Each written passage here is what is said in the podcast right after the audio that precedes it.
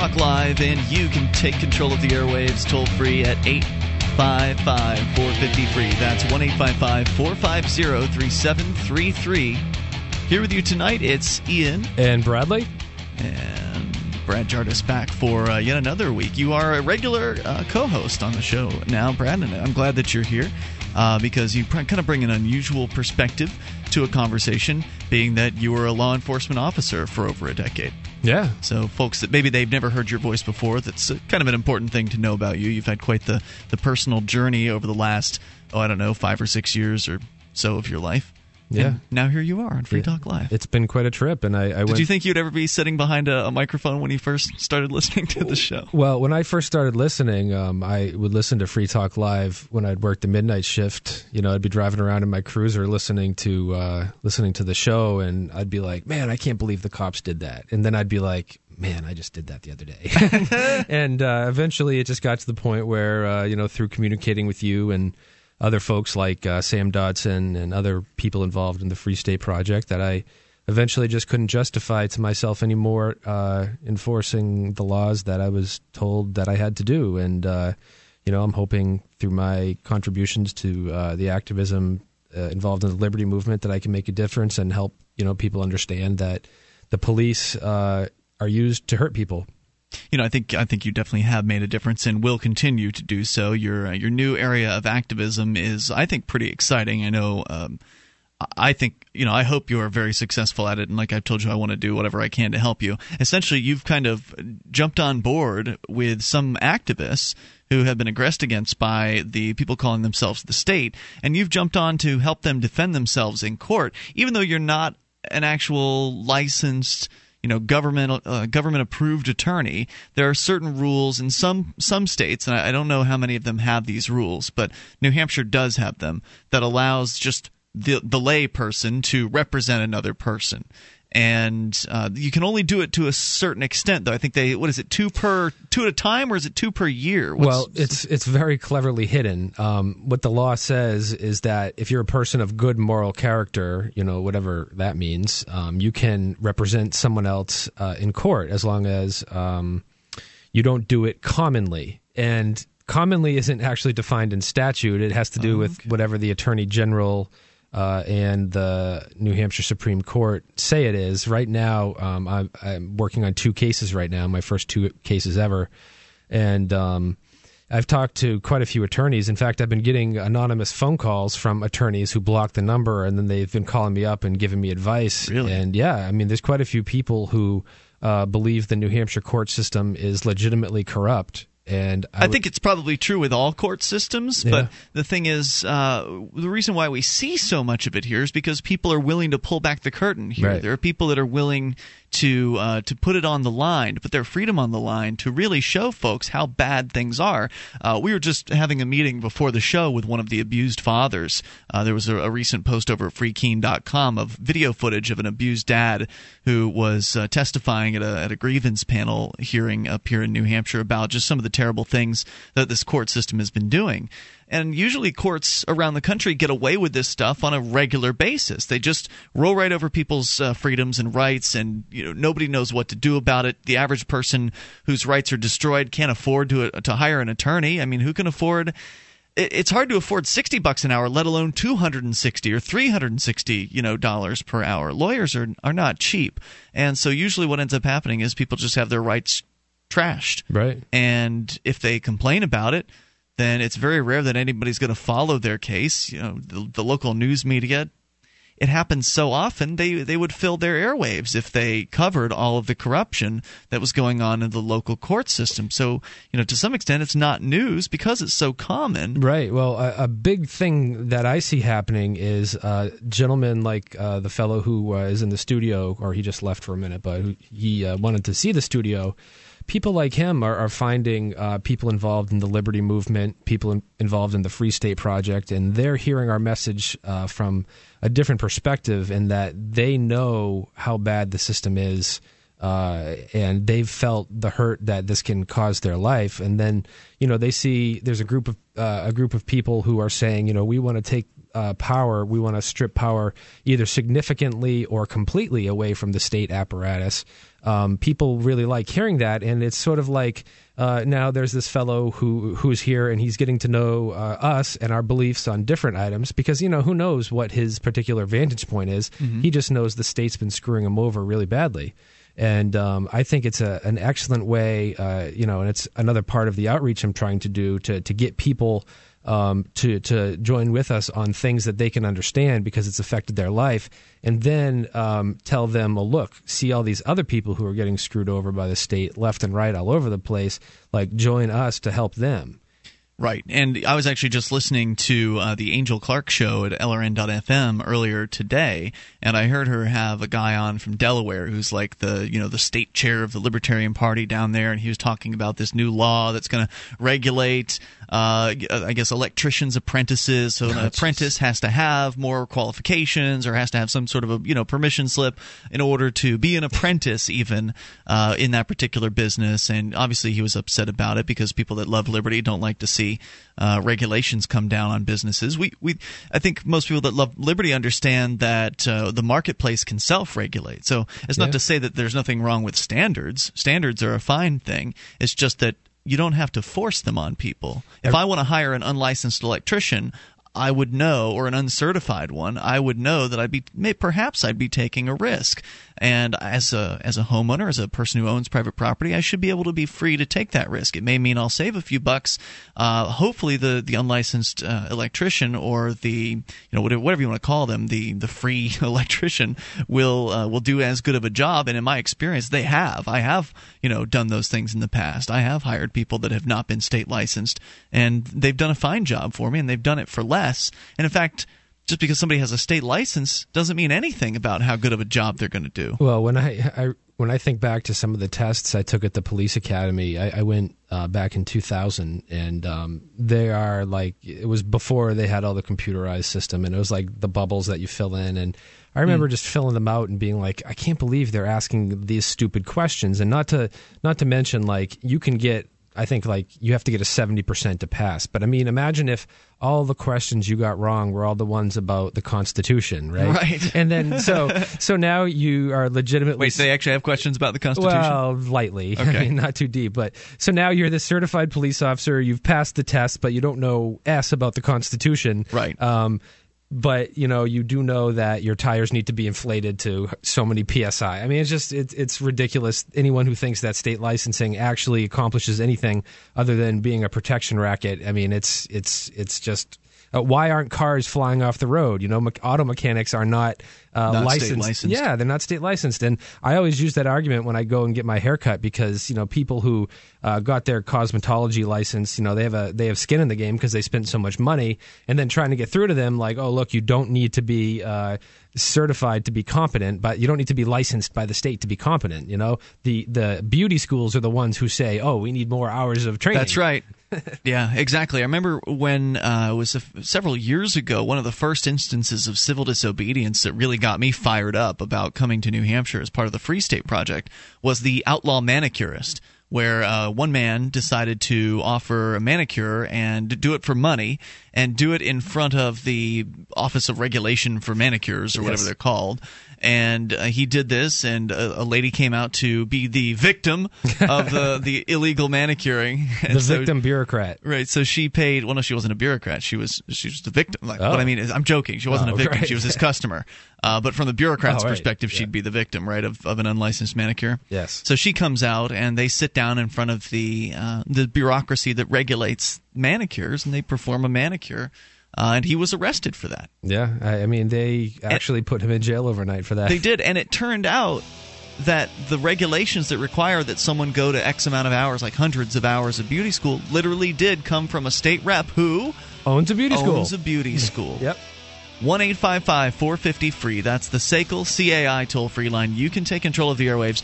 Bring up what you want. Coming up, the New York Times comes out in favor of not taking a plea deal. We'll explain. This is huge. Wow. More coming up. This is Free Talk Live, 855 450 free. Are you looking for camping, hunting, or shooting gear? ManVentureOutpost.com carries knives, ammunition, scopes, binoculars, laser sights, fish finders, and boating equipment from manufacturers like Aimpoint, Bushnell, Otterbox, Crimson Trace, Ka-Bar, Remington, Streamlight, Winchester, and more. ManVentureOutpost.com. Family owned and members of the Better Business Bureau. Prices so low, some can't be advertised. Get an additional 5% off with coupon code FTL. Get it quick. Get it from ManVentureOutpost.com.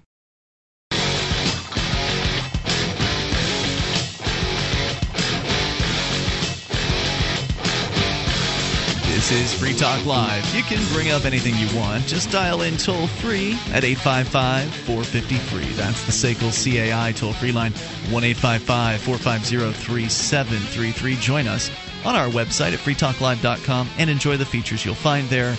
Uh, they're all free, so those include listening options. We've got broadband, midband, narrowband streams, different sizes, uh, bit rates for different internet connections. You'll find one that works for you, and you'll find that it's all free over at listen.freetalklive.com. That's listen.freetalklive.com. Uh, plus, want to remind you that Free Talk Live is brought to you by the Free State Project. We talked a little bit about it a moment ago, and the idea is a simple one. People who love liberty should get together because when you get together, your effectiveness increases. You can do more than you've ever imagined. Uh, I come from Florida originally. Brad, you're a New Hampshire native.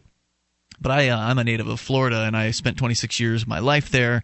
Uh, moved up here in, in 2006, and and I've never looked back. I mean, it's a completely different world up here as far as the activism scene is concerned, and it just keeps getting better. Whereas down in Florida, I was constantly struggling to, you know, put the most basic form of outreach together. Here, we've got everything happening from mass organized political movements to, uh, you know, to civil disobedience, courtroom activism, as you've been doing recently all kinds of different stuff is going on, and you can get involved. Go to freestateproject.org and learn more about it. That's freestateproject.org. Plus, the Porcupine Freedom Festival registration is open for that now over at porcfest.com. That's porkfest. That's pork with a C, P O R C, as in porcupine.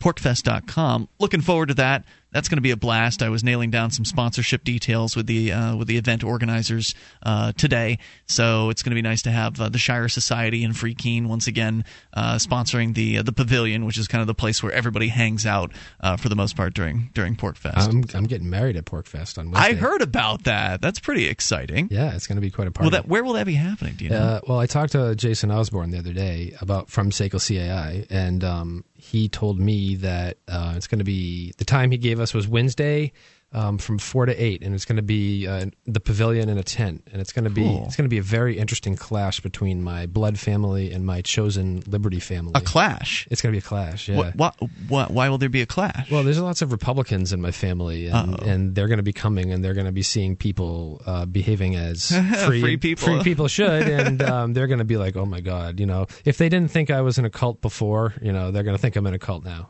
Toll free number here is 855 450 free. You know, it's funny when people call uh, the liberty community a cult because it doesn't fit the parameters. I mean, if you look at the the state and the belief systems that surround the state, that's the cult. The state of the liberty movement is strong. Like it's like the uh, the pot calling the kettle black. I mean, the state has chance. Yeah. It has. I mean, you look at the the hallmarks of cults. They've got a charismatic leader, and in the state cult, they are electing their so-called leaders when it comes to these presidents. Now, obviously, not everyone in the cult agrees with one of the leaders or the other, but the point is, a lot of them do, and they have a charismatic leader, or several of them, if you want to consider more politicians as leaders. I don't. I think they're thugs and uh, you know violent uh, men and women. I don't consider them my leaders, but that's what people call them. Uh, so there's that, and then there's the the brainwashing. I mean, when you chant things over and over again, like oh, I don't know, kids do every single day with the Pledge of Allegiance, every single day of the week, that's brainwashing. Chanting, that's total brainwashing techniques. I remember one night um, I went to the uh, high school in Epping where I used to work, and we were checking it because the alarm went off. And I said to my partner, I said, you know, these places really are like indoctrination centers. And um, he said, well, good. And I said, well, why is that good? I mean, why would you want to take critical thinking skill, you know, deprogram the natural desire to have critical thinking skills? And he said, well, you know, it turns people into good citizens. And That's right. That's what pe- that's what the government wants. is- Good citizens meaning obedient meaning don't question. Don't think. Meaning do as we say. Let's go to Matthew, listening in Connecticut. Matthew, you're on Free Talk Live with Ian and Brad. Um, well, I was. Uh, how you doing, guys? Uh, I was going to talk about property rights, but um, now that you mentioned this cult thing, I just want to do a quick comment about that. Uh, yeah, I was mentioning uh, to my piano teacher uh, about how I was, uh, you know, going to join the Free State Project and how I was heading up for the Liberty Forum and everything. Mhm. Um, and she was saying, you know, um, she was interested about it and all that. But then she said, you know, um, I know you have certain, you know, feelings about this thing and everything, but I'm going to ask you to to objectively, you know, look, check this out online. Just make sure this thing objectively is not a cult. She said, and and I was thinking, you know, the same thing as you were. I mean, uh, you know, there's there's no one there's no one in this thing that you you know you have to follow or you have to uh, you know subscribe to any uh, you know you don't have to to wake up and act a certain way or you know to pledge your allegiance to anything. Um, and uh, so I thought, I thought that was interesting. And then how would I, I objectively, you know, what does she, uh, you know, find out if this is considered, you know, who would be the uh, source that would be able to say whether it is or not? You know what I mean? Well, I mean, uh, there's no right. I mean, there's no expert on. A lot of people maybe are self-styled experts on cults, but there's not, you know, one person who can deem whether something is is or is not a cult. There are just certain common signs of whether or not something is a cult uh, that Right. should be, you know, uh, red flags that should go up. Right, exactly. And, and you know, if you know, if we ask the state what uh, their opinion is on if it's a cult, if it was a cult or not, you know what I mean? We we could uh, we, we, could make a good guess what their sort of view is. But uh, anyways, uh, yeah. So what I was going to actually talk about was uh, was property rights, and um, I- it's funny because I've been looking at this, you know, libertarian stuff for a year and a half, two years, whatever, and I, I never really thought of it like this. But one way to look at this whole thing, um, to look at the state, is as just one big uh, property right violation. It's just a property right violation. Sure, Uh, across the board. is, one- Yeah. is one is one way to look at it. Yeah. Um, Well, and, uh, and really, the violation is ultimately of your own personal property, and that your own body is really what's being violated when it, when you Right, get down right. to it. Because not everybody owns physical property necessarily, of you know, as far as like the, the land kind of property. Uh, but everybody Yeah. does own themselves in theory. At least that's what we'd like to believe. And when they tell you you have to do something, or you you must do something you don't want to do, or that you can't do something that you do want to do, then that's when they're violating your property rights in many one I, of many and ways. I and I thought that could be a good, uh, like a real good way to explain it to someone. Just explain them what like what rights actually are, and then from there it just follows that you know this thing doesn't make any sense. And when and when they say, oh well, you know you don't like it, you could leave. Oh they- they say that like it's real easy, like you could just you could just go and you know right. And it'll, like it'll you don't be have to beg the uh, the the you know the masters for a pass Right, to but- leave. Get your but hall look- pass. I think it's like seven Yeah, dollars right. now. But but that's all, but that's all your resources, and that's all your you know that you know time is is important. You know, you'd have to figure all, all this out. If if you know if you really have rights, then why is the um, honest on the on the individual to figure all that out? So I just Well, wanted to show, show that it could be a good way to explain to someone who's new. You know that the state is a you know basically just a rights violation. well, you, you Thank really, you, Matthew, for the call. I appreciate it. you really do have rights, Matthew. It's just the um, the rights, whether they're either written down in, in statutes or written down in the Constitution, they're ignored and they're disregarded on a daily basis by people uh, using violence. And I used to be one of them. And it doesn't really matter, you know, if the state is there and it's going to do what it wants to do. Well, it doesn't really exist. No, it's an idea. State's an idea. Right, right. And that's it. It's an idea that needs to, to go. 1 450 free. That's the SACL CAI toll free line. It's a very cultish, destructive idea. More coming up. You can take control of the airwaves. How else is it similar to a cult? Here on Free Talk Live, we've been pretty excited about the Bitcoin. It's a decentralized, free market digital currency. You can learn more about it at weusecoins.com. But if you already have some Bitcoins and you'd like to spend them, you can spend them at spendbitcoins.com. When you spend Bitcoins on Amazon via spendbitcoins.com, Free Talk Live gets a cut. Or if you're an Australian trying to figure out how to buy Bitcoins, you can buy them with cash at au.spendbitcoins.com. Once again, that's spendbitcoins.com.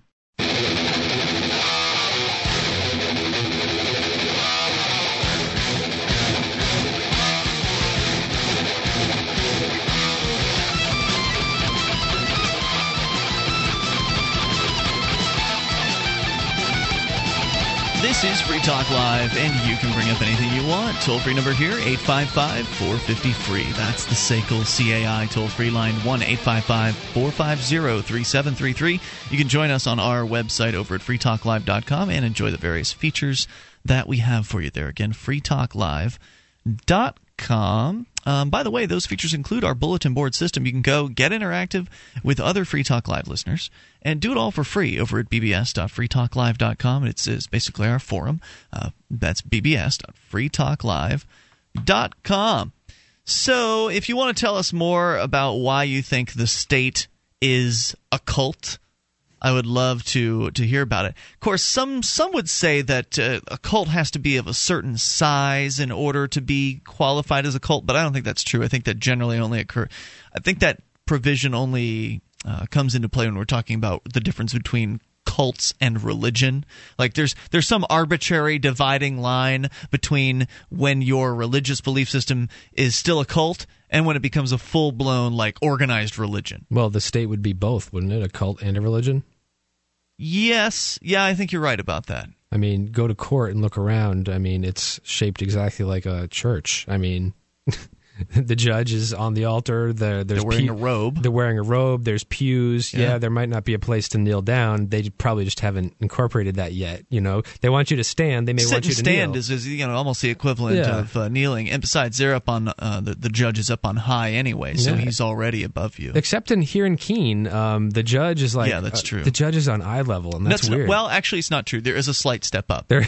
Yep, there is a there's a one step up in uh, up here in Keene, and what the reason why that is the way it is in Keene is because they rent a room from the city. Basically, mm-hmm. the courthouse. You know, Keene's not a big place. It's twenty three thousand people live here, and the surrounding area is maybe seventy thousand people.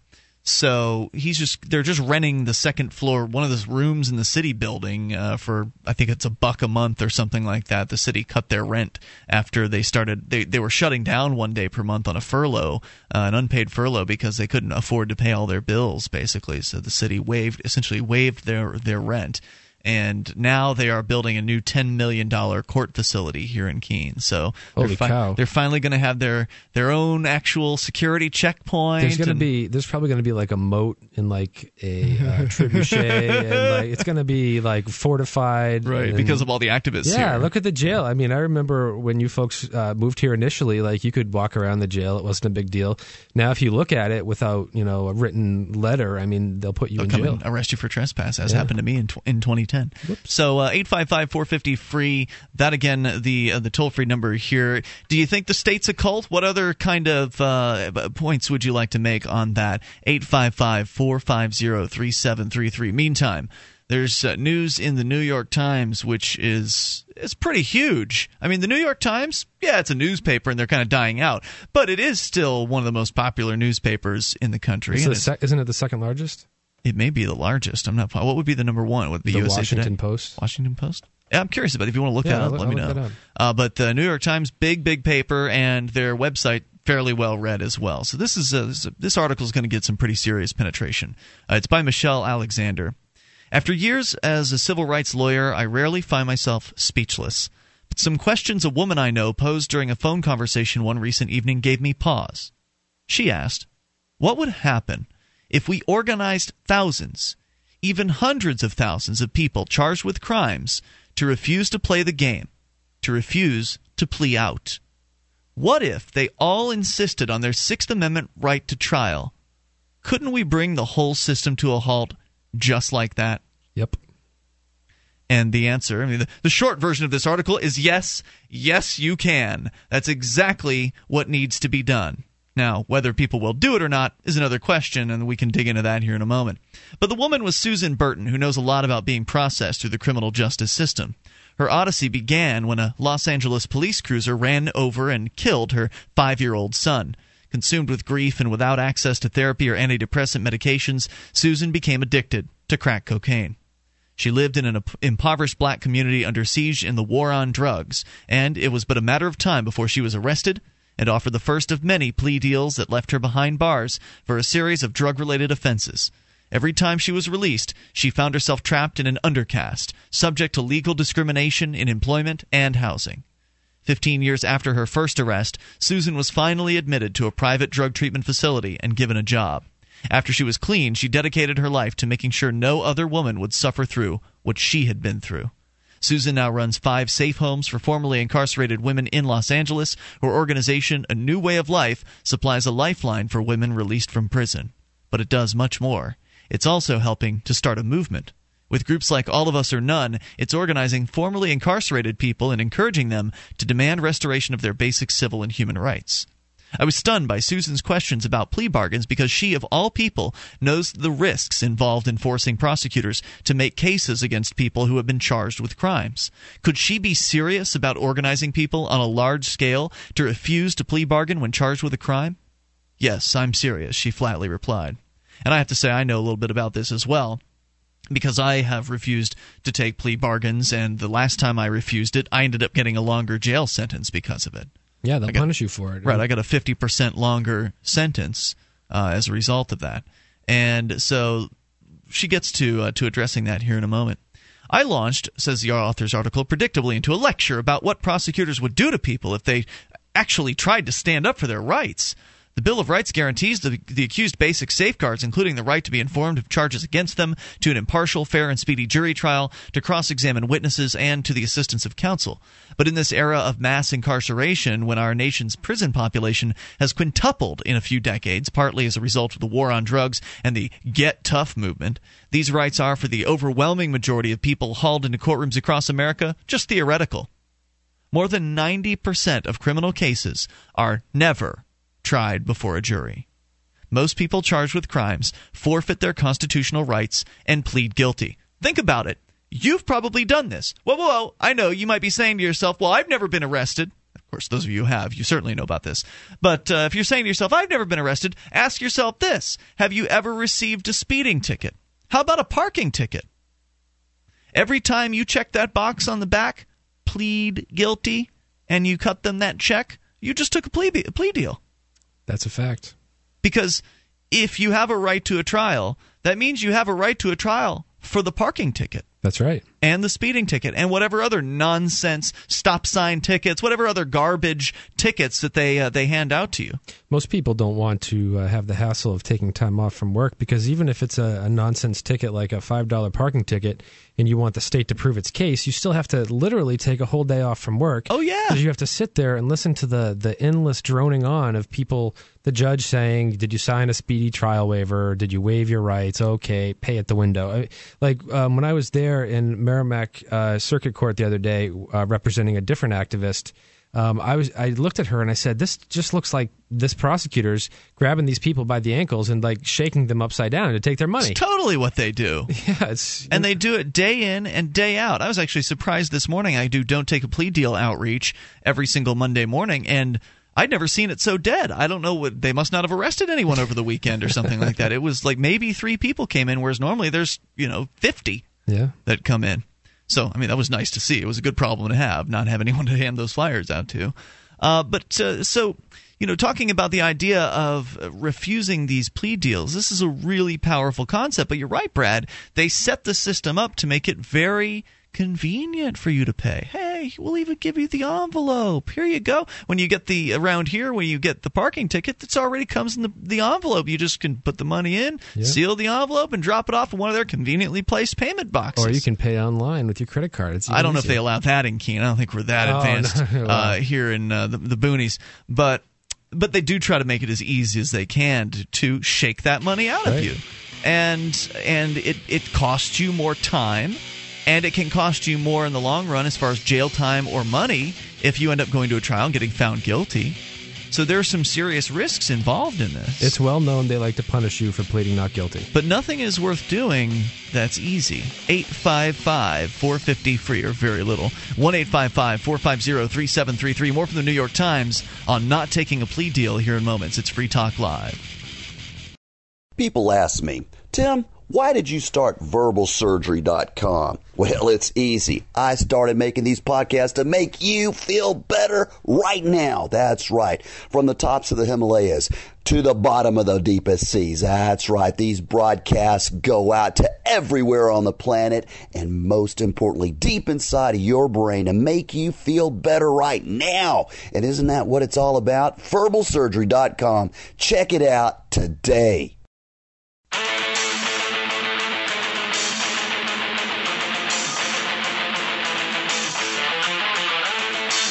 This is Free Talk Live, and you can take control of the airwaves. Dial in toll free, bring up anything you want at 855 450 free. That's the SACL CAI toll free line 1 855 450 3733. Join us on our website, freetalklive.com. You can enjoy the various features that we give to you over there. Once again, that's freetalklive.com. If you like the show and want to help support Free Talk Live, we invite you to shop with us. Head over to shop.freetalklive.com. You can enter Amazon through the links you'll find there different Amazons for different countries. You click in the right Amazon for you, and Free Talk Live will get a percentage of your purchase. So, whatever it is you're going to buy, you're probably going to buy it anyway. And Amazon's got great prices, and free Super Saver shipping on a whole lot of their brand new items. And they even sell used items as well. So, if you need to save a few extra bucks, you can go that route. And pretty much anything you buy when you enter through shop.freetalklive.com, a portion of the sale is going to come to Free Talk Live. So, once again, that's shop.freetalklive.com com. And Free Talk Live is, uh, you know, we've for a long time been fans of antiwar.com.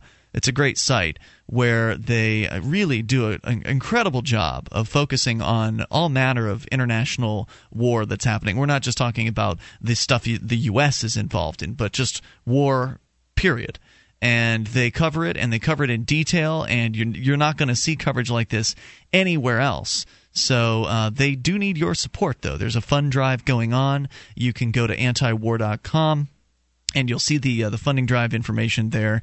They they need your help to keep this thing going on. And so once again, drop on over to antiwar.com and help those folks out. And don't, and don't forget to uh, to bookmark the site uh, while you're at it. Once again, that's antiwar.com. Uh, so 855 450 free, the toll free number here as we continue talking about the New York Times piece that, I mean, this is big. Don't take a plea deal. Never take a plea deal. Hitting it big with a New York Times piece. And actually, the Times has covered the Julian Heicklen situation, uh, where, uh, if you're not familiar, 79 year old man has been arrested at multiple courthouses across this country for handing out jury nullification information out in the front of it to encourage jurors that they should embrace their right, you know, this thousand year old right or whatever the jurors have to say not guilty based on their conscience, based on how they feel about a law, not just the facts in the case, but how they feel about the law. This guy standing out in front of the courthouse giving this information out, you'd think freedom of speech, freedom of the press, uh, freedom of, of assembly. No, no, he's been arrested like a dozen plus times at various different courthouses. So the New York Times has reported on him too. So, you know, credit to them where, where credit's due. And in fact, there was an update on the Heicklen case case recently, just as an aside. Uh, according to an email that he sent out, uh, the U.S. versus Heicklen case out of New York, where he was arrested at the Manhattan Federal uh, Courthouse for handing out his flyers. Uh, turns out they have abandoned active pursuit of prosecution. This is from Heicklen's email. Uh, perhaps since discretion may be the better part of valor, valor and sub silentio, it seems the U.S. have conceded the first article of the amendment to the U.S. Constitution includes the unfettered right to discuss among and with our fellow Americans the meaning of the terms art, terms of art in the Constitution, such as a criminal trial, a jury, an impartial trier, trial, and other civil rights, and so on, without fear of being accused of attempting juror tampering because one attempts to engage their fellow Americans in a thoughtful and impassioned academic discourse on these complex constitutional questions, without segregating and excluding potential jurors from those who may otherwise enjoy the benefit of such a rigorous public policy and legal debate. So it looks like they've dropped the charges at this point in New York City, at what, least those federal charges against Julian Heicklen. What I remember about this case was um, he was um, thoroughly molested at Rikers Island, wasn't he? He actually got sent to a hospital in New York City, and he had uh, a body cavity search. Uh, his rectum was Was vi- it that case? I don't recall that being this particular case, I- but I, don't know. There have been I- so many arrests; it's hard to keep track of them all. I, I I think this is the one um, in New York because of course, yeah, he's had a, a bunch everywhere. Well, right, because he's still facing six months in jail in Florida for handing out uh, flyers Right. down there. Right, but I mean, tip. I, I bet you, uh, you know, a million dollars that I don't have that there's going to be no repercussions for the Federal Protective Oh, Service of course officers not. Who arrested him. And No. you know, this is an important constitutional right that was just stripped away from this this you know very peaceful, kind uh, older gentleman, and um, the government's just able to do that with impunity. You know, there's there's absolutely no repercussion in large part for doing t- this type of stuff, and that's a big problem with this state to begin with. Right. Well, they don't hold themselves accountable. No, Why should they? why should they? They're going to get your money whether they hold themselves accountable or not. They're going to get your money whether you like how they've done, whether you like the job they're doing or not. And it doesn't matter if it's 9% of the people that uh, support what Congress does. It doesn't gonna- matter. and they're going to laugh about it. They will laugh all the way to the bank because they know that come the next election cycle, either they themselves will win re-election because 90 something percent of incumbents are re-elected no matter no matter how crappy Americans say on one hand they think these people are, they keep voting for them. Uh, because you know it still is the choice between two, the lesser of two evils and Two crap sandwiches. Yeah, exactly. So let's get back to one of the things that can put an end to a lot of this tyranny, and that is the idea of not taking the plea deal.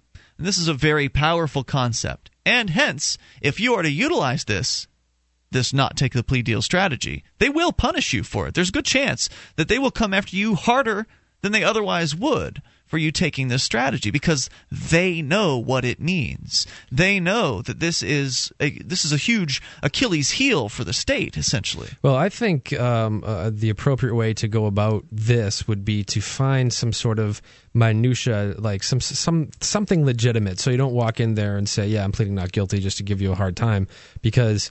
Uh, in my experience with, with judges and people representing themselves, if if people get up and they make you know they, they do all the pomp and ceremony, call the judge your honor and stand, and then they try to do something that sounds legitimate. In large part, uh, judges will either place the case on file, reduce the fine. You, you know, it's like kind of like a reprieve from the throne, if you will. Like judges, uh, judges appreciate people coming in and taking part in th- the theater, which is the court system. So there's ways to go about not taking the plea that don't necessarily always have to involve with you getting squished. You know, if you get found guilty. We can talk more about that, uh, but I wanted to share the, a little bit more from this story here from the New York Times, where more than 90% of criminal cases, this is according to an attorney, so it's an attorney writing this piece. Uh, she's been on the phone with a friend of hers who basically says she's serious about organizing people to refuse plea bargains. She points out that more than 90% of criminal cases are never tried before a jury, and most people charged with crimes forfeit their constitutional rights and plead guilty. According to Timothy Lynch, the director of the Criminal Justice Project at Cato Institute, he says the truth is that the government officials have deliberately engineered the system to assure that the jury trial system established by the Constitution is seldom used. In other words, the system is rigged. Yep. In the race to incarcerate, politicians champion stiff sentences for nearly all crimes, including harsh, mandatory minimum sentences and three strikes laws. The result is a dramatic power shift from judges to prosecutors. The Supreme Court ruled in 1978 that threatening someone with life imprisonment for a minor crime in an effort to induce him to forfeit a jury trial did not violate his Sixth Amendment right to trial. Thirteen years later, in Harmelin v. Michigan, the court ruled that life imprisonment for a first time drug offense did not violate the Eighth Amendment's ban on cruel and unusual punishment.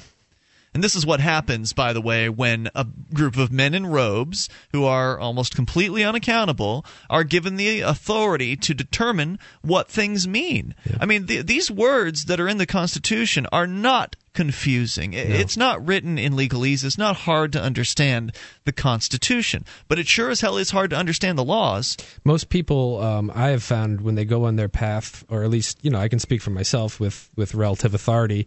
Like people start off becoming constitutionalists when they want greater liberty, but then when people start figuring out that the Constitution really doesn't mean anything because politically connected attorneys are able to hold these positions of power where they can literally, uh, you know, the First Amendment says gives you five different rights. I mean, they could create a sixth right? Or they could make it four. You know, I mean, they could say the sky is red and that's how it has to be. And people put up with it.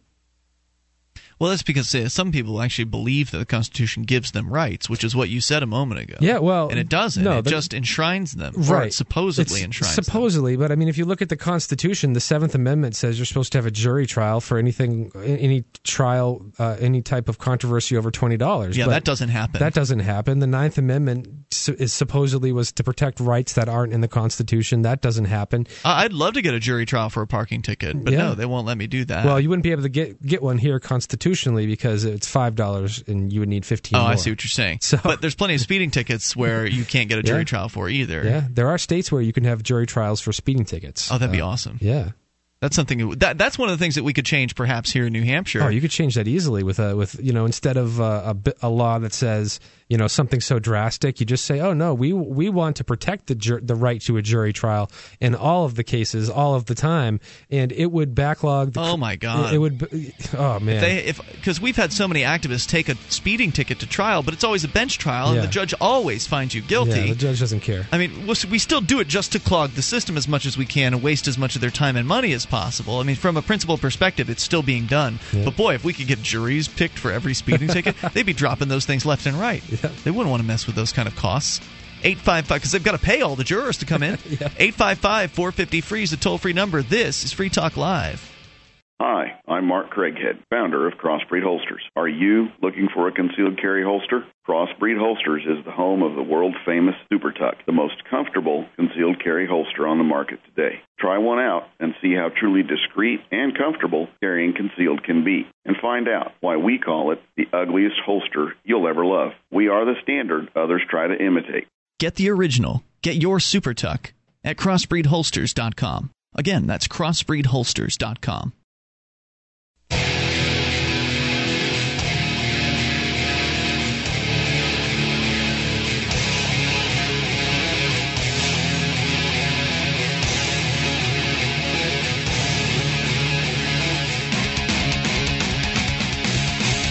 This is Free Talk Live, and we are launching into the second hour of the program, inviting you to take control of the airwaves toll free at 855 450 free.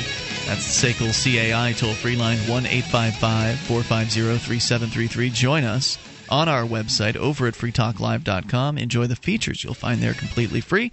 Once again, freetalklive.com here tonight with you. It's Ian. And Bradley. And uh, by the way, speaking of the website, the features there we give away, unlike a lot of those talk show hosts want to charge you uh, for their sites. So do enjoy the, those features there. You actually get to control the content if you would like. You can submit different things to the site.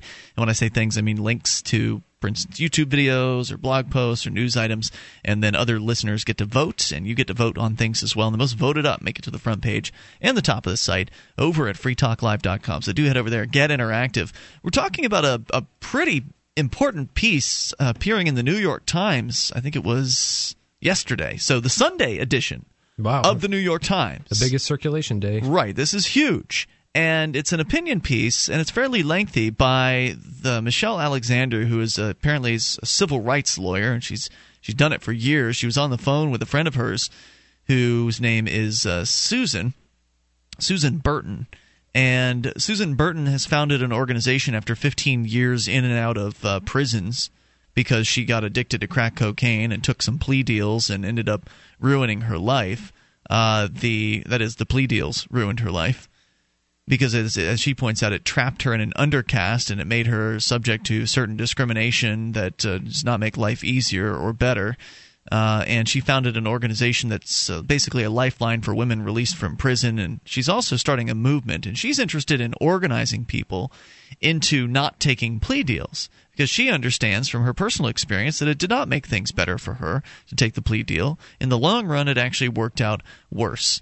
And uh, so let's share more of the story here. But she's sh- this is huge, huge news because one, it's introducing the idea of not taking the plea deal to a mass audience. This is a, a very powerful idea that has the potential to completely crash the system. I mean, the the headline of this story is "Go to trial: colon crash the justice system." By the way, the New York Times is the third largest uh, publication as far as circulation um, of a newspaper in the United States. And you were right; the Wall Street Journal was the biggest, but still, I mean, Well, the, I thought it was the New York Times. So oh, I, oh, I'm sorry. I Um, didn't realize that. Still, I mean, the New York Times is read worldwide, and worldwide has just been just been presented with the idea all the people who uh, you know don't who've been wronged by the justice system to just you know tell, spread the word that if you plead not guilty and everyone pleads not guilty, the system is going to have to reorganize itself. No wonder then, writes the Times, that uh, most people waive their rights. Again, this is uh, Michelle Alexander, trial or a uh, civil rights attorney. Take the case of Emma Faye Stewart, a single African American mother of two, who was arrested at age 30 in a drug sweep in Hearne, Texas, in the year 2000. In jail with no one to care for her two young children, she began to panic. Though she maintained her innocence, the court-appointed lawyer told her Take the plea. plead guilty because then they don't have to do as much work, frankly. Uh, since the prosecutor offered probation to Ms. Stewart, again, she's in jail. When they put you in jail, you're sweating it out, man. I mean, it, it's an intense experience, especially if you've never been there before. Most it can it can be very intense. Most people will sign anything or do anything just to get just out. to get out, exactly, and they know that, and they use that to pressure you. And then, you know, she took the plea deal. So what happened? Well, again, she maintained her innocence, but after spending a month in jail, she finally relented to the plea. She was sentenced to 10 years probation and ordered to pay a $1,000 fine. Sounds fine, right? Oh, no problem. Just get out, be a good little girl, and you'll be fine. Just 10 years of probation. just 10 years of never never committing a felony although you probably commit four a day and don't even know it Not even a felony. I mean, you can VOP on a misdemeanor. yeah most most people i found in county jail in new hampshire are there because they have a violation of probation for testing positive for marijuana That's a huge one. And there's also just other nonsense. Uh, there were guys in jail that were telling me that uh, one of them got violated because his dad had a beer in the fridge. Yeah. So he was staying with his parents, and the probation terms basically say you can't have alcohol anywhere on the premises of where you're staying. So it doesn't matter if it's not your house. Uh, It's not. It's not just about your room. It's about the entire household, essentially. And the probation officer came in, checked out the house, found a beer in the fridge. VOP, back in jail. Probation officers um, you know i spend a considerable amount of time going uh, house to house with them um, As they- a cop, as, as a, a cop, cop. as a police officer right they can walk right into your house um, they don't have to knock Anytime, right? anytime um, they don't have to knock they can walk through because it's it's Are you con- supposed to like leave the door unlocked, or they have a key? Uh, well, typically you're supposed to leave it unlocked um, if you're home. That's but safe. If, if you're not, um, obviously they can't. Well, I'm sure they could tell you not to lock it, but um, you have to let them in. You have to answer their phone calls, and you have to do what they say. And the probation officers typically, typically, you know, if you read their job description, it says their job is to keep people out of jail and help people, you know, reintegrate with the community from their life. What a joke. From their life of crime of smoking pot, you know, and then they need uh, the state's help to lead a more law-abiding life. Um, in probation, again, it's just a it's it's a consensual agreement with the court where you give up your rights uh, and serve a sentence. It's hardly consensual. Oh, I mean, when they're twisting the screws on Right. you. well, then- that's the way the court when the courts when the courts rule about the constitutionality of it, they say, well, you know, Ah, you probation is a choice. Right. You Yeah. volunteered to give up your rights. Parole, parole too. I mean, is even more restrictive. That is a choice. You don't have to serve your prison sentence for growing plants outside of the walls. You know, you choose to do it. So if the police see you on the street, they can shake you down and grab your genitals at any time because you've agreed to it. So then her real punishment began. Remember, she agreed to get out of jail, even though she maintained she was innocent. She agreed to 10 years probation. Hmm. Now, upon her release, Ms. Stewart was saddled with a felony record. She was destitute because a lot of people, you know, they just they're having a tough time in life. They're barely paying the bills. They're living paycheck to paycheck. This is not uncommon in America for people to do this. And Now you're a felon. Well, right. And when you're living paycheck to paycheck, that means that if you miss a paycheck, you're going to lose your house. Everything. Like, so if you're just barely paying the bills, living paycheck to paycheck, all of a sudden you get caught up as this woman did in a drug in a drug sweep, wrongly caught up in a drug sweep or rightly, whichever one, it's going to ruin your life because you're in jail. You aren't going to be able to make the payment to the landlord. You're not going to be able to make the car payment. You're not going to be able to do these things unless you happen to have a network of people who care about you yeah. and who aren't going to just kick you to the curb as a lot of people will. Oh my God, did you hear about her? She got arrested. We can't associate with her anymore. And, you know, these supposed friends and family members that you have, well, guess what? You know, they say you find out who your real friends are when you go to jail. And the same thing applies to your family members as well. You'll find out who really cares about you when you go to jail. Yeah, I mean the stigma that's attached with a, a, conviction of any kind. I mean, even just possession of marijuana. I mean, has a stigma to it. Well, oh, you're convicted of a crime. You know, oh my god. You know, it's, it's just right. it's it's insane. I mean, no one stops to think, geez. Maybe there are some things that are real crimes and there are other things that aren't real crimes. No, you're just a criminal. You're a criminal. Just a criminal. Yeah. And so, even if you do have a group of people who cares about you, it's hard for a group of people to even take on, you know, a few extra hundred dollars. Let's say they're trying to pay your rent for you to give give you a place to stay when you get back out. That's pretty tough to handle. I mean, just even for a small group of friends. Yeah. Uh, so you know, odds are good if you get arrested and you spend any more, you know, any more than a few days in jail, you're probably going to lose your job. You might lose your job just for one day in jail, just for not showing up to work because you ended up getting arrested. Yeah. You could lose your job based on that. So you get out of jail after she gets out of jail after a month. She's got ten years probation, but she has nothing to come to. She she can't uh, get food stamps. She's been evicted from public housing. She doesn't have a you know doesn't have a place to live. She doesn't have a place to work. And once she was homeless with her children, guess what? Her children get taken away. Yep. Which is the reason why she wanted to get out in the first place, right? You, you're in jail, you've got kids on the outside, you want to get out to see your kids and take care of them. But no, they're going to take your kids now because you don't have a place to stay because you were in jail in the first place for a drug offense, which by all means no one should have been in, placed in jail ever for. This is how people become hard drug users because they have everything taken away from them. What else they, do you have to live for? You have nothing to live for. Your children are taken. Your your your sense of respect is taken. Your livelihood is taken. You know what what choice do you have other than to do anything to to get rid of the pain? In the end, Emma Faye Stewart lost everything, even though she took the plea deal. So, what good did it really do her? Don't take the plea deal. 855 450 free. There's more about this uh, topic on the way. It's very important. People really need to consider this. And I mean across the board parking tickets, speeding tickets, drug possession, you name it. 855 450 free. As long as there's no victim involved. It's Free Talk Live. In every age, a technology is created that upends the foundations of society the wheel, the printing press the internet. Now, in a world sliding into financial chaos, a new technology is changing the way monetary systems work around the world. It is called Bitcoin.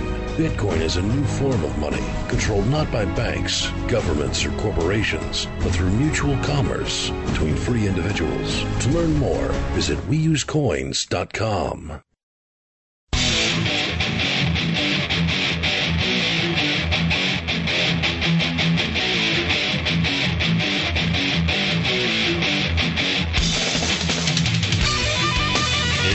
Talk Live. You can bring up what you want. Have you ever not taken a plea deal? How'd it go for you? 855 450 free. That's the SACL CAI toll free line. 1 855 450 3733. You can join us on our website over at freetalklive.com. Enjoy the features there.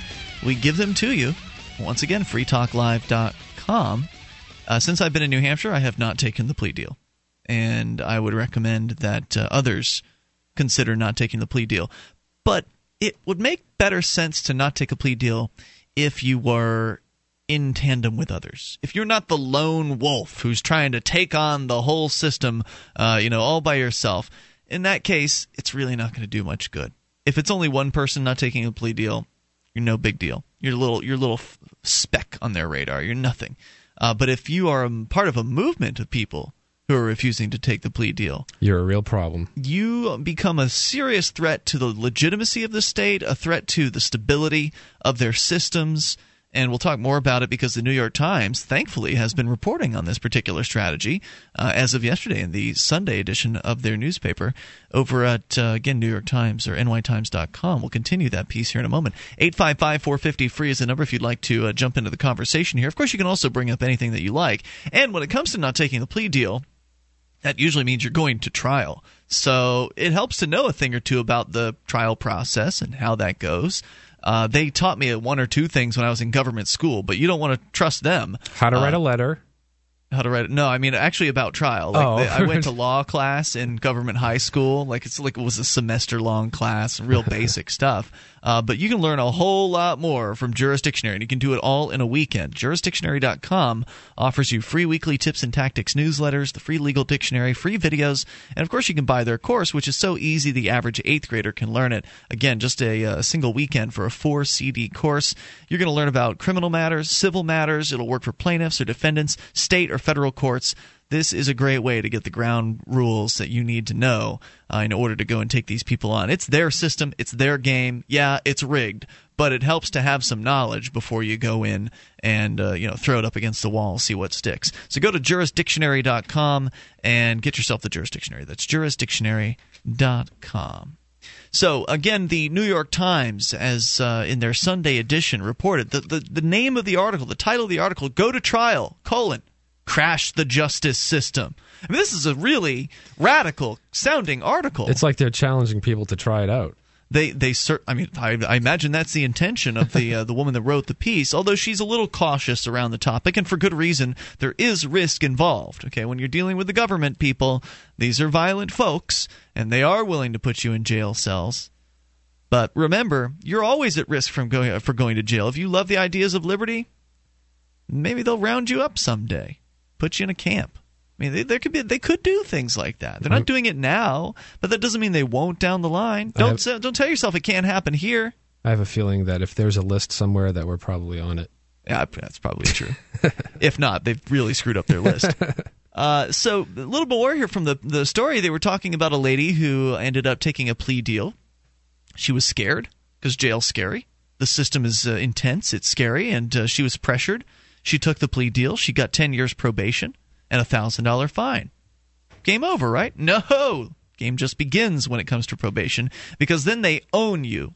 Lock, stock, and barrel. You do what they say, you live by their rules, and if you violate one of them, you're back in.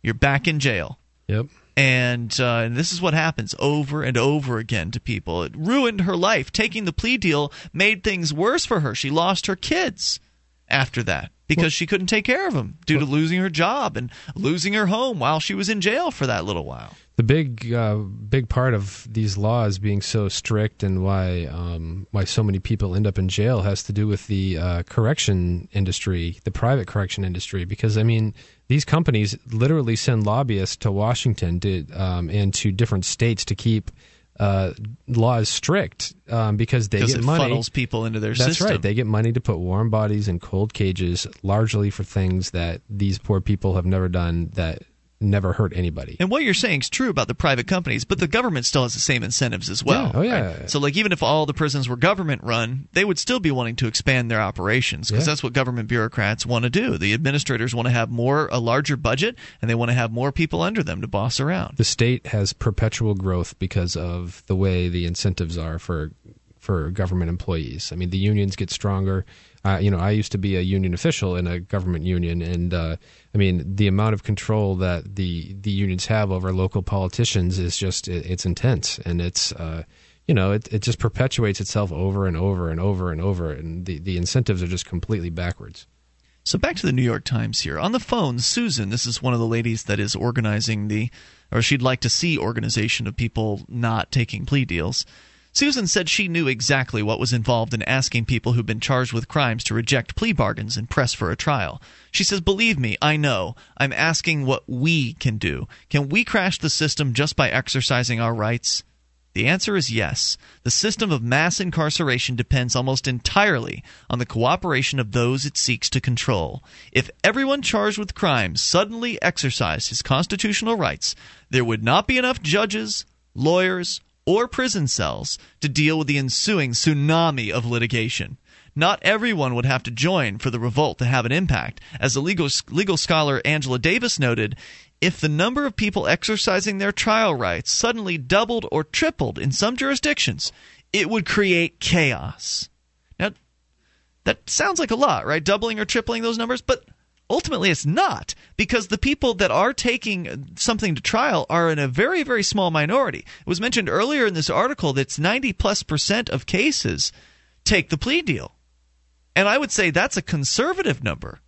It's probably more like 95% or 97% in a lot of places. Well, being someone who's spent considerable time in courtrooms, standing, you know, uh, standing past the bar, convincing people to take a plea deal and sign uh, a waiver of their rights. I Mm-hmm. mean, yeah, it is. It's it's ridiculously high, and um, you know, the the courtroom typically they like to have like I don't know, forty to sixty people there for the day, and they just like to bust them out really quick. And right, ring the cash register. if everyone if everyone pled not guilty, the state would have to choose what its priorities are, and the priorities should be going Violent after people crimes. who hurt people. Right, but it's not even everyone, as, as the article is pointing out here. If only two or three times the current amount decided to step up and refuse to take the plea deal, that alone would put a tremendous burden on the system. Because you can't expect everyone to do this. Not everyone's going to have the courage to do this. But if we can create an atmosphere in which people feel like they have support and they feel like they're part of some sort of a movement, Yeah. uh, then I think it's this one, can happen. I think it's one of the best ideas for peaceful activism to um, to basically incentivize the state or or force the state to only go after people um, whom deserve going after. it's completely inside the system. Yep. and it's non cooperation at the same time. Because you're not doing what they want you to. Because both options are inside the system. Taking the plea bargain, that's inside the system, and then non cooperating and going to trial, that's also inside the system. But there's only one road that they want you to take, That's to pay. and that's to pay up and to do what they say and to take the plea deal. We'll talk more about not taking the plea deal and uh, take your calls as well. There's a pretty uh, there's some pretty cool resources that we can point you to as well to help you do this in your area. Obviously, the best solution is to come to New Hampshire, join the Free State Project if you love the ideas of liberty, and then do it with people that are already doing this rather than trying to start this anew in any other locality. 855 450 free. Your stories are welcome about plea deals or anything. Free Talk Live. Do you have a product or service that you can sell to a national audience? Free Talk Live is a nationally syndicated radio program on more than 100 radio stations coast to coast. We've been named to Talkers Magazine's Heavy 100 list. That's the 100 most important radio talk shows in the nation, thrice. And five times the best political podcast from podcastawards.com. You can have access to our more than 100 radio stations and our large and loyal podcast audience for less than $1,000 a month. Contact me, Mark, at freetalklive.com.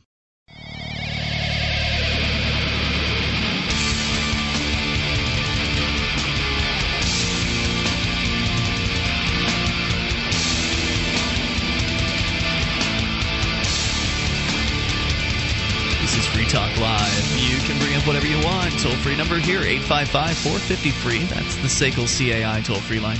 And here with you this evening, it's Ian. and Bradley. Once again, 855 450 3733. You can join us on our website over at freetalklive.com. Enjoy the features you'll find there. Uh, we give them away. Once again, freetalklive.com. Com, and uh, those features include our webcam. You can watch, you can listen, you can interact. The chat room is built into the same page as the cam. And Brad, you're fairly frequent chatter, I think, last time I looked yeah. at the in the chat room. You can go to cam.freetalklive.com to see and interact over at uh, cam.freetalklive.com. We're sharing with you uh, news from the New York Times. It's actually an opinion piece that appeared in Sunday's New York Times. So huge readership potential here. Uh, it is available on their website for free, and you know because I've got my critiques of the New York Times and their pay for uh, their paywall system. I'm not not a big fan of that, but Yeah, uh, this is out in the open at the moment, and highly recommend that uh, that people see this because the message of not taking a plea deal is so important. In a time in which, as is pointed out in the article here, that uh, the prison system has just been piling on the victims, like people just being locked up left and right, the largest amount of people in prison in the entire world here in this country Land of the free.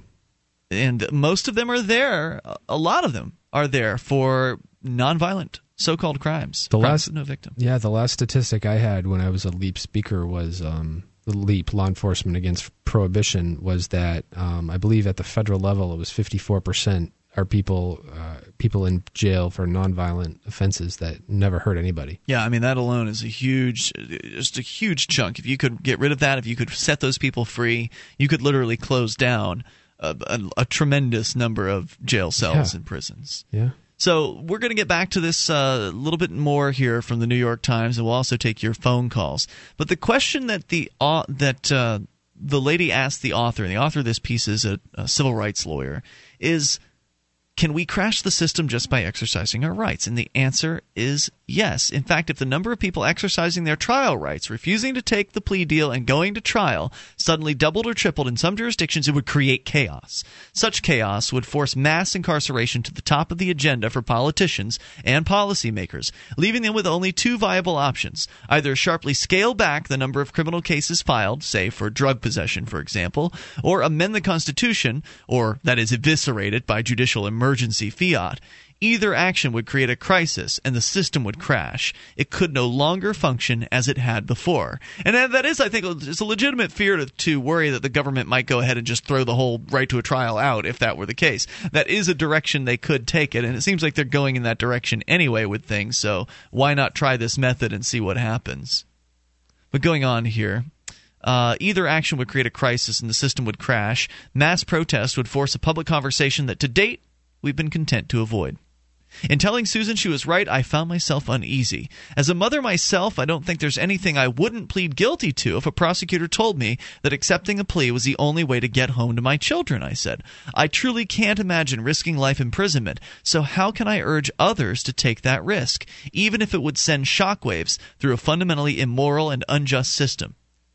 Susan, silent for a while, replied, I'm not saying we should do it. I'm saying we ought to know that it's an option. People should understand that simply exercising their rights would shake the foundations of our justice system, which works only so long as we accept its terms. As you know, another brutal system of racial and social control once prevailed in this country, and it never would have ended if some people weren't willing to risk their lives. It would be nice if reasoned argument would do, but as we've seen, that's just not the case. So maybe, just maybe, if we truly want to end this system, some of us will have to risk our lives. I don't I don't know if it's necessarily has to be that dramatic because if you go to court and you know you make an argument and you don't bring up the fact that you're not taking a plea just to try to gum up the works, I mean, I can't see how how pleading not guilty and arguing some minutia that isn't going to win would leave you in the same category as someone who walks in and says, "I'm not I'm not taking a plea." I see you're right there. That uh, that if you were obvious and wore your yeah. political beliefs on your sleeve, that that could yeah. make things worse for you. But either way, they still have been known to threaten people simply for not taking the plea. Yeah. I mean, just just even if you don't make it clear the reasons why you're not taking a plea, they just don't like it. Right. They just don't like it, and they'll they'll punish you. So I think her concerns are reasonable, and I see that they don't want to do it. Like no one wants to do this. No one wants to be the first people to go into this, to jump into this. But the good news is you don't have to be first. We've already done that. you got to move al- here. Right. It's already happening here in New Hampshire. The uh, the Free State Project, liberty-minded people are coming here, and a lot of them are saying the hell with this, taking the plea deal stuff. They're taking parking tickets to trial. I've yep. been to two parking ticket trials myself. It's got to blow their minds that there are these little trials for five dollar parking tickets, and like the courtroom is packed with cameras. Yeah. You know, they're, they're, people are watching. People are like grunting and like making such a big deal out of it. They don't know, like, you know, I, I spoke to lots of former police officers that I were, was friends with, and they were like, what is going on? You know, who are these right. people and why are they moving here? The cops love it because they get paid overtime when they go to these trials, but uh, yeah. uh, but otherwise, it uh, it really can stick stick it to the system. We'll come back with more discussion. Let's actually see what Dave has to say about it. Listening in Montana, Dave, you're on Free Talk Live with Ian and Brad.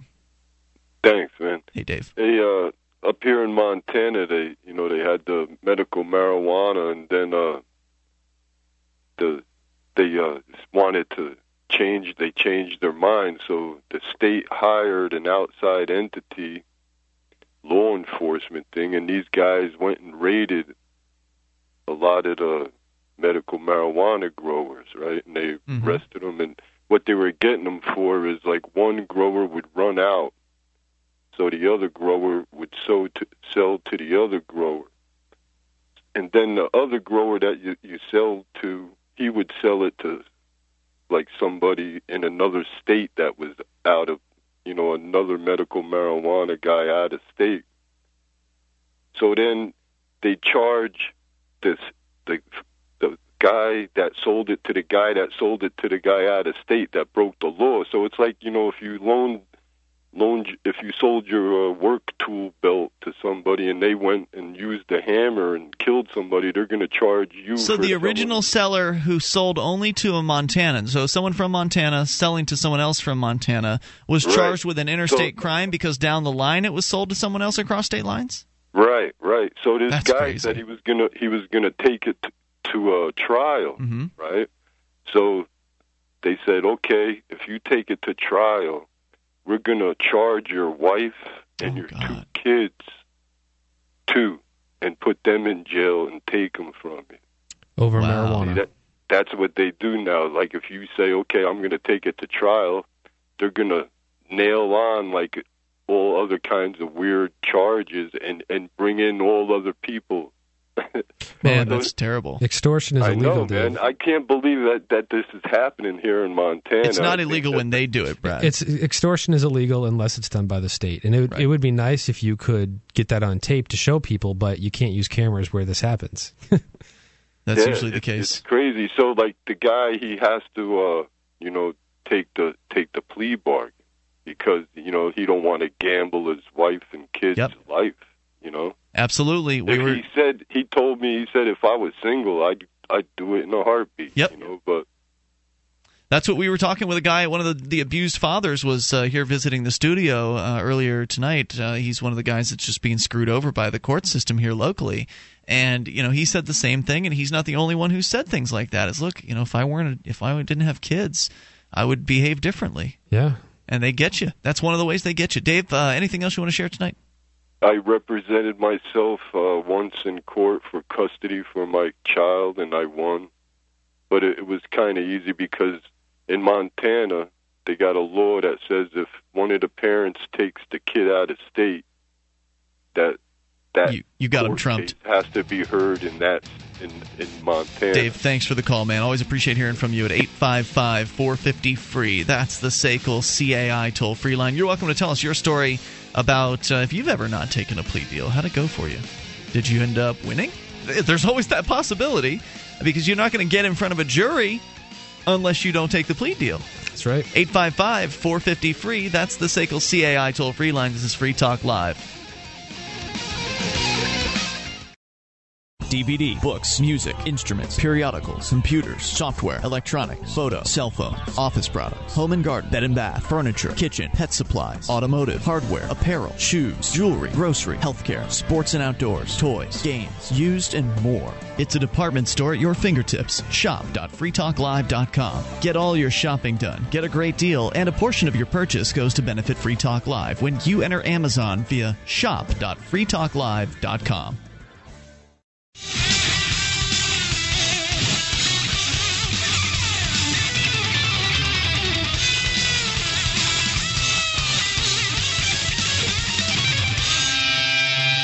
This is Free Talk Live. Dial in toll free. Bring up anything you want at 855 450 free. We've been focusing on the plea deal and how it is that the plea deal is destroying the freedoms that uh, that we have, or that we should have at least, that you could have if you'd stand up for yourself. Because freedom, well, as they say in the cliche, freedom isn't free, right?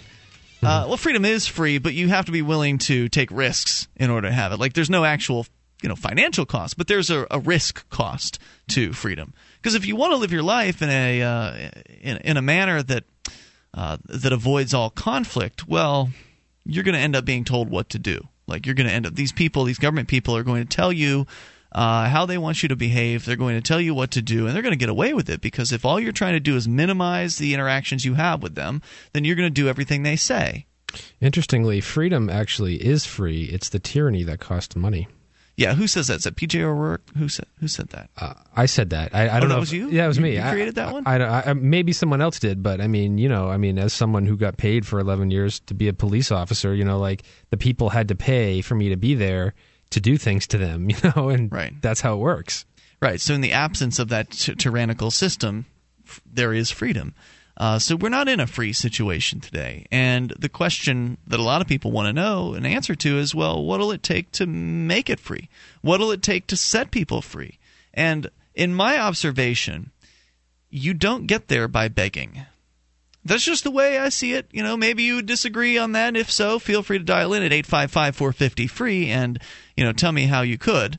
Because if you look at the history of humans and you look at uh, what man has done to his fellow man and woman and children over the last several thousand years, hundreds of years, then it's just a history of enslavement. Yeah. And the slaves, you don't get off the plantation by asking master to let you go. You have to take a risk. You've got to put something on the line. And that's what's being talked about in this New York Times piece, uh, which appeared yesterday in their Sunday edition, encouraging people, basically, to not take the plea deal. Now, the woman that's writing the article here is saying that she's too afraid to do it. She's got kids. And she says in the article here she can't imagine risking imprisonment. Uh, she says life imprisonment, but in not every case are you risking life imprisonment. If it's a parking ticket, you're not going to be risking life in prison. Uh, how can I urge others to take that risk? She asks, if I'm not willing to do it. And that's a tough position to come from, right? Like, oh, I'm not willing to take this risk, but you should. That's not a good position to come from. So that's one of the reasons why I have taken these risks. It's why I can get on the air and say, I've done this, you can do it. And you don't have to do it in like capital crimes or whatever. I mean, you don't, you you can do it on a parking ticket or a speeding ticket. And if think about how many tickets those cops are giving out. I mean, I know they claim they don't have quotas, but I think we all know they have things like that. Like they call them departmental averages. Measurable goals. Yeah. A measurable goal, not a quota. Right. So let's turn. Let's call it something different. I mean, this is perfect Right. legal land nonsense. Just call it something different, and then it's not a quota. Oh, it's not a fee if we call it a tax, or it's not a tax if we call it a fee, or these Right. sorts of things. So, uh, so think about all the tickets that they're handing out every single day to people. If five percent, ten percent, fifteen percent of those people took those to trial, to trial, that would crash the system. It doesn't have to be fifty percent. It can be, I think, fifteen percent. I think five percent. Five percent would be huge. I think five percent would push it over its. I mean, the the court system. Five percent would be a miracle. I can speak to, to New Hampshire. The court system here is in such a state of disrepair that they've had to push basically anything civil involving a jury trial out years to go, like years in advance. They have to close courts on Fridays. Mm-hmm. They have to. Uh, I mean, it's just things here are in such bad shape. Yet they continue to spend so much, you know, valuable resources on putting people in jail for just BS. Well, it's what they know, and it's working for them. so if you think about it, I mean, it's working for them. They're getting more resources every year because they just tax people more, Yeah. and uh, they know people are going to go along with it. They see what the numbers are. They know what per- they know what their percentages are of who takes plea deals. Yeah. And I can tell you, I know what they are. They're super high, super high, because I go to every week. I call the local courthouse, and I get they have a recording on this jury line. So like when you're when you're a jury, and this is very similar in a lot of places. It's not just here in New Hampshire, but they'll send you your jury instructions. So, oh, you've been selected as a potential jury. You need to show up at this courthouse on this particular day at this time, but call beforehand. Uh, call that weekend and call this number, and there'll be a recording to let you know if you actually need to show up. Because sometimes the the trial that's scheduled, the guy might take a plea deal before the weekend, and then they'll cancel the trial. And to in, to avoid inconveniencing people, some courts have actually put this little answering machine up. And so so when I call the number, I just listen to the message on a, like a Saturday. I'll call up and they'll, it'll say whether or not there's jury selection on Monday. And if there's jury selection, I'll be out there doing jury jury nullification outreach for it. But nine times out of ten these days, there's no jury selection. So uh, there were several months that went by. I think it was last year. Several months where there was not one jury selected. Not one. either they're getting really good at convincing people they're guilty or they you know push things back so far because they can't afford it I would say it's people are taking the plea deal. largely because there were some jury trials, but they were almost all our people, the the activists Yeah. that were taking things to trial last year.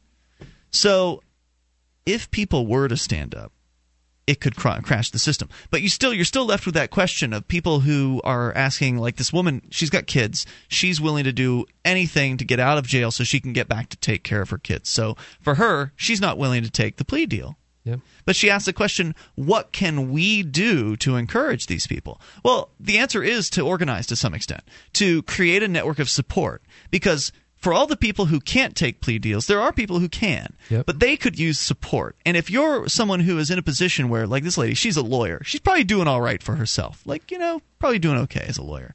Uh, compared to the average person, what does a lawyer make? A lot more.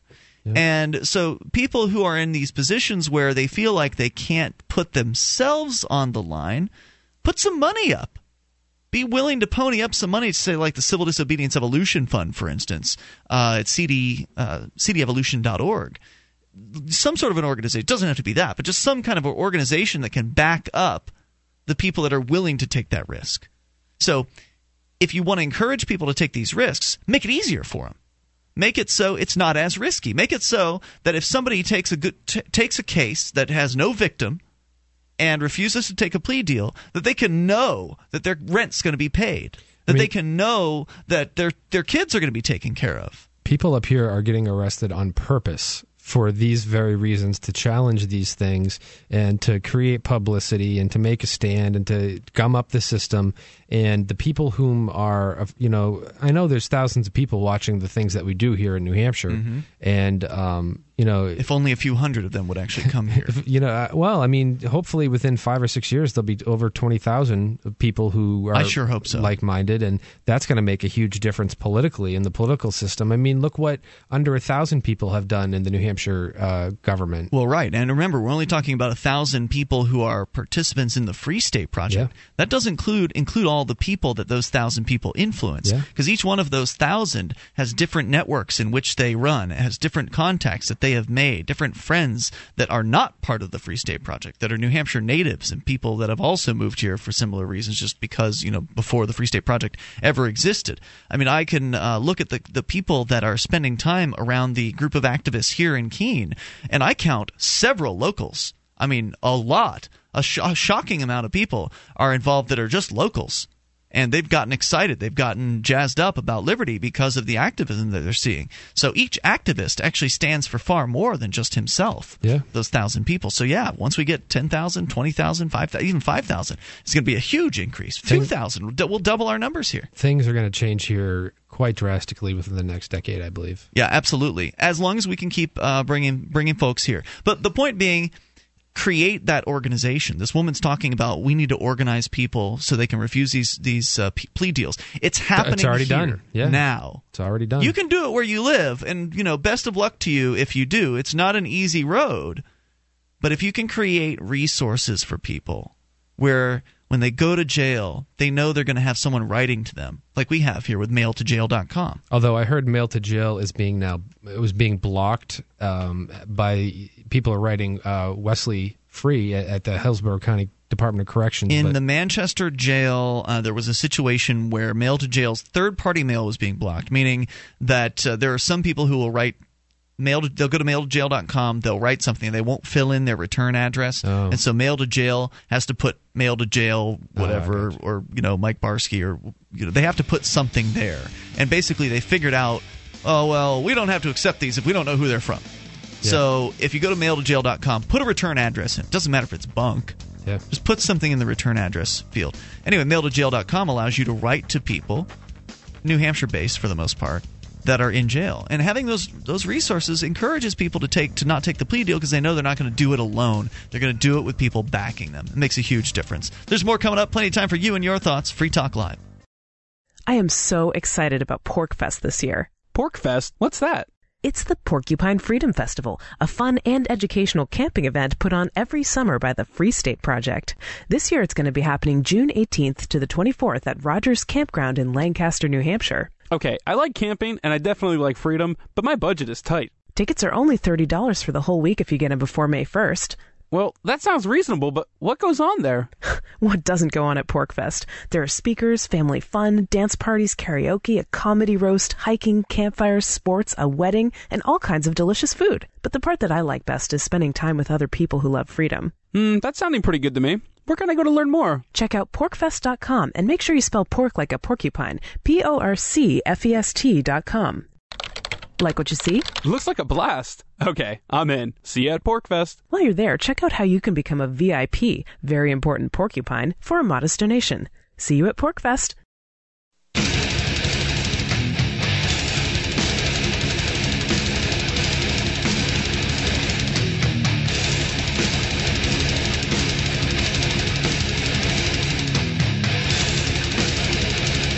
This is Free Talk Live. You can bring up what you want. All you have to do, dial in toll free. 855 450 free. That's the SACL CAI toll free line, and here with you tonight, it's Ian. And Bradley. Once again, 1 450 3733. Join us on our website over at freetalklive.com and enjoy the various features you will find there because we give them away.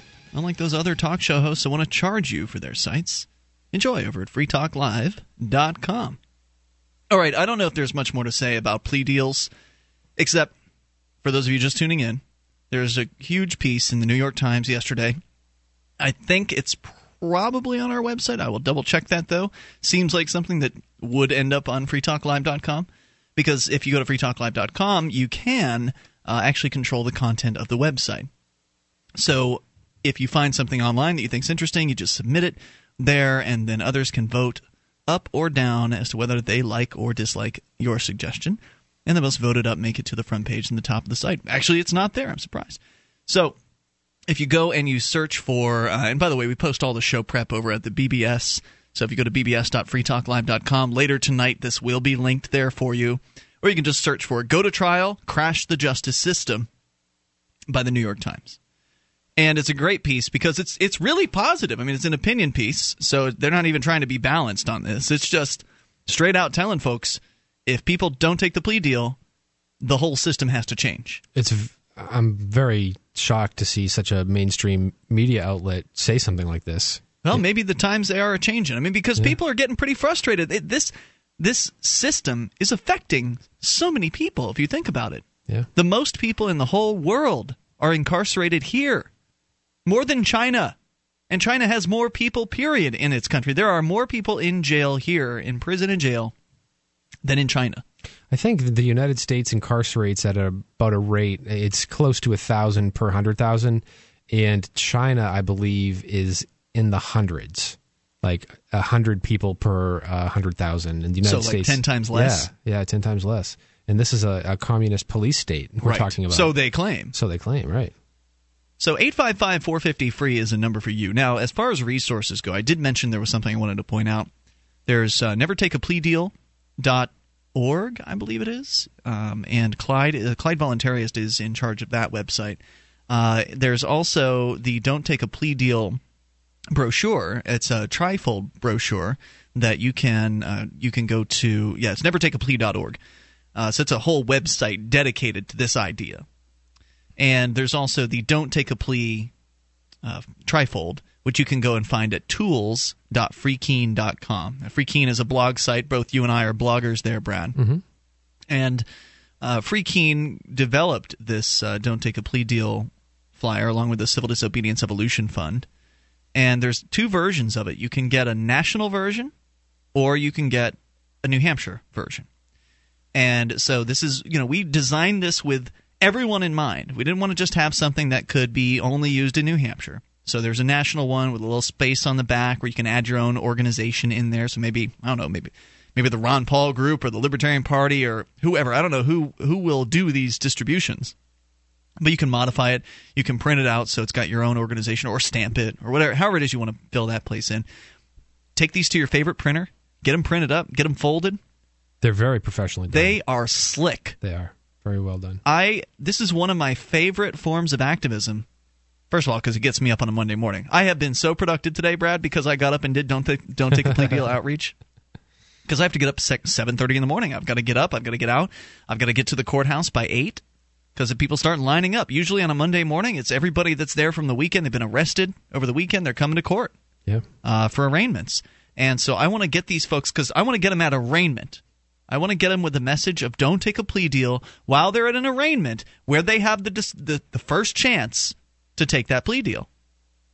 And I don't. The th- the only thing is I don't know how effective it is because no one has ever said you know, I didn't take the plea deal because of that flyer. No one has ever come back with that specific feedback. In Manchester, um, there's an activist there working on um, reaching out to. They, they're getting basically the the list of arrests, and they're going through and they're reaching out to all the people who've been charged with um, victimless offenses, and they've been uh, reaching out to them and you know encouraging them individually, not just like in a line as they come into the courthouse, mm-hmm. but like reaching out to them ahead of time and telling them, look, you know, um, you shouldn't take the plea on this because you didn't hurt anybody. You, you know, you, vices huh. should vices should not be crimes, and you know, the best. It seems like the best time to really get people is when they're about to be chewed up by the system. You know, for for sure they're going to be very open minded to new yeah. ideas at that time. Yeah, like I'm glad to hear that that's going on. Are they mailing them something? Uh, I believe so. Um, Mike Ruff okay. is the one who who's been working on that, and I've spent some time like explaining essentially what the different charges are because there are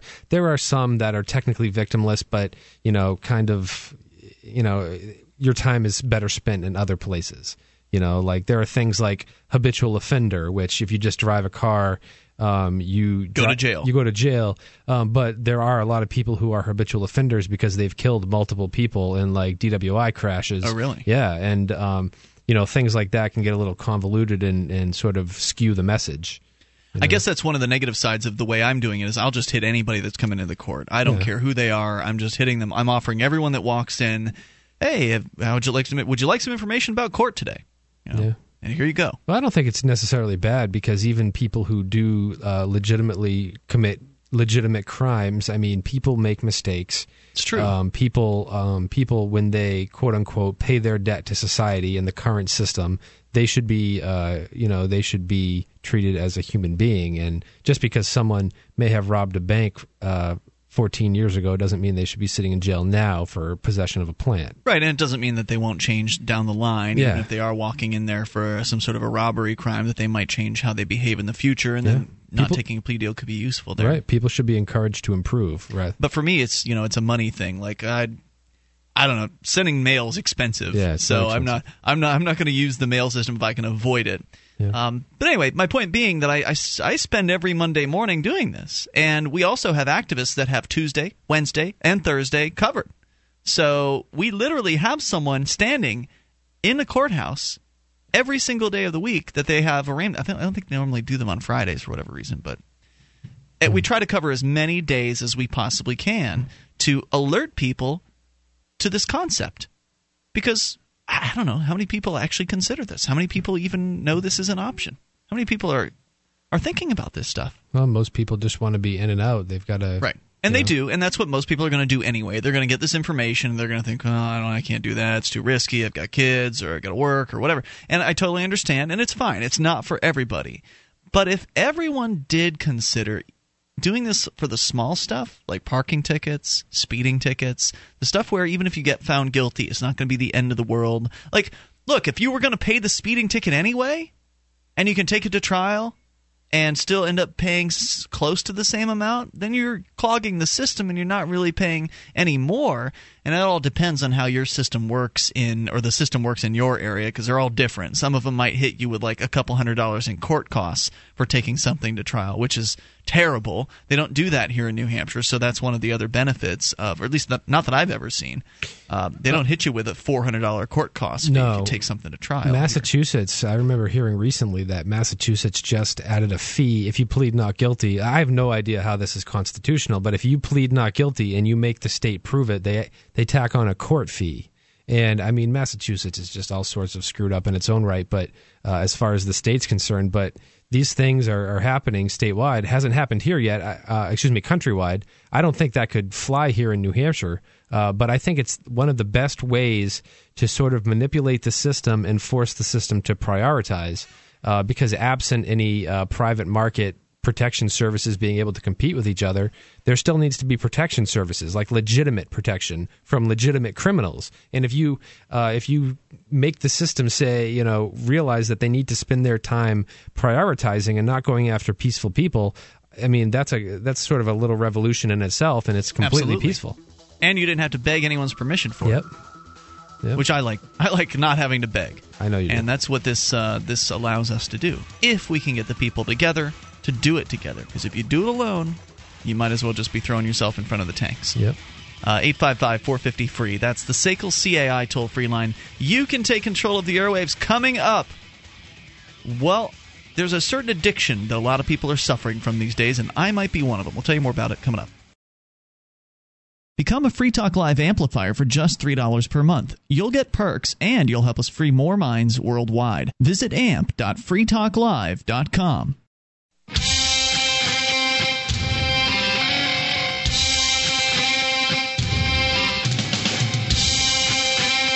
This is Free Talk Live. You can bring up anything you want. Toll free, 855 450 free. That's the SACL CAI toll free line. And join us on our website over at freetalklive.com. We give you the features on the site for free, so enjoy those on us. Once again, freetalklive.com.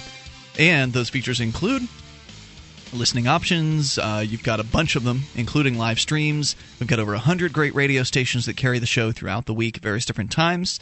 In addition to that, you'll find that we're on XM satellite radio. We've got two channels that uh, carry us up on XM, as well as free to air KU band satellite. We've got that too. And the listen lines and the webcam. The listen lines allow you to call in from any phone that can dial long distance and listen that way as well. So go to listen.freetalklive.com to learn about all of that. Now, I mentioned that there is an addiction that people uh, are suffering from. And, I don't know, suffering, I guess it's not that suffering, I guess, but you are wasting time. Or at least I am. I know I am. It's an internet addiction, or an information addiction, as they call it here. And ZenHabits.net has a survival guide for beating information addiction. So if you're like me, you might be suffering from information addiction. It's a growing problem as people spend more and more of their time online. And while online tools are amazing, being addicted to checking them can steal most of your day. You know you're an information addict if you check email, Facebook, news, or some other social network first thing in the morning and last thing at night. Are constantly on your mobile device when you're away from home or office. Damn it. Yeah, they got you already. Huh? I feel. Can't get away from the computer in order to get outside, exercise, or spend time with people while disconnected. Are constantly posting to Facebook or Twitter or Instagram or texting or emailing while meeting with other people. So, like the people that are, even though they're around other humans in physical reality, are kind of immersed in their handheld device. Kind of like, would you be weirded out right now if I IM'd you? That would not be good. Yeah. And you are, by the way, using your laptop while we're talking, uh, Yeah. Brad. Can't get important work done because you have to check your messages. Feel anxiety if you're completely disconnected for more than a few minutes. And you can't imagine spending an entire day disconnected. Yeah, I really can't. Now, I don't I don't fall into 100% of those, but I don't think you have to. And I know that I spend way too much time on Facebook and email. Way too much.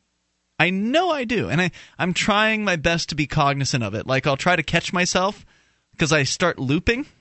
So, like, I'll, I'll click into email and I'll, you know, look at email and I'll click over to Facebook and I'll look at Facebook and I'll go back to email and it's terrible. It's, kind of like the song that never ends. It Yeah. just goes on and on. Well, right, because there could always be something new. There could always be a new message waiting, and like I don't want there to be a new message. Like I want to be done with the emails, and like that's part of the obsession is to have the clean email box. Yeah. Like to just keep. Oh my God, Are you Brad? are you OCD? I uh, maybe a little bit. A little bit. Now, if one of these, uh, if one of, if none of these seem like a problem for you, even if you do them, then they probably aren't a problem. But if you see yourself in one or more of these and want to change, then this guide is for you. The survival guide isn't the ultimate guide to beating an addiction, however. It's a set of tips and techniques that I have used to survive the constant pull of the online world. First steps. Don't know where to start? These steps can be done today. Number one, assess your habits. What are you addicted to most? When you're most likely to be sucked, when are you most likely to be sucked into your addiction? For the rest of the day and the next several days, keep a handy little piece of paper and pen or pencil with you and write down the things that you check often, putting a tally mark next to those things each time you check them. TV news channel, Facebook or Twitter, interest of or Pinterest or Reddit. Keep a tally so you know what you're dealing with. And we'll continue with these steps here in a moment. We'll also take your calls about anything. Mark is in Indianapolis. You're on Free Talk Live. Hello, Mark. Hey guys, I Brad is checking kinda- his phone right now, by the way. You made me think of it. I know you guys were kind of moving on, but I just now had a chance to kind of call in. I was wanting to earlier, but didn't have an opportunity. I was listening. Um, and here in Indiana, uh, as far as the police thing, particularly with traffic court, um, it is it is one of those deals where if you go against it and you lose, you will be charged court costs. How much? And um, gosh, it's been a little while. Uh, it's been I think it's like three hundred. I think. Whoa! Yeah, it's pretty steep. um, I had a situation where in Indiana they, and I don't know about you guys state, but here in Indiana they just passed a uh, couple years ago the seatbelt law. Oh man. Yeah, and, which to me is absolutely ludicrous. Um, just because of the fact that it has nothing to do with the safe operation of my vehicle to be strapped in. No, it has to do with Um, the auto insurance lobby. Right. Yeah, that's that's part of it there. The other part of it too, though, quite frankly, in my opinion, is is always follow the money. It's just at the time the law first came out, they were able to, if you were pulled over for any other infraction and you weren't wearing your seatbelt, they could add to that, and that was twenty five bucks. And then the law changed about two years ago to where they could pull you over for not wearing the seatbelt. So it's a primary offense now.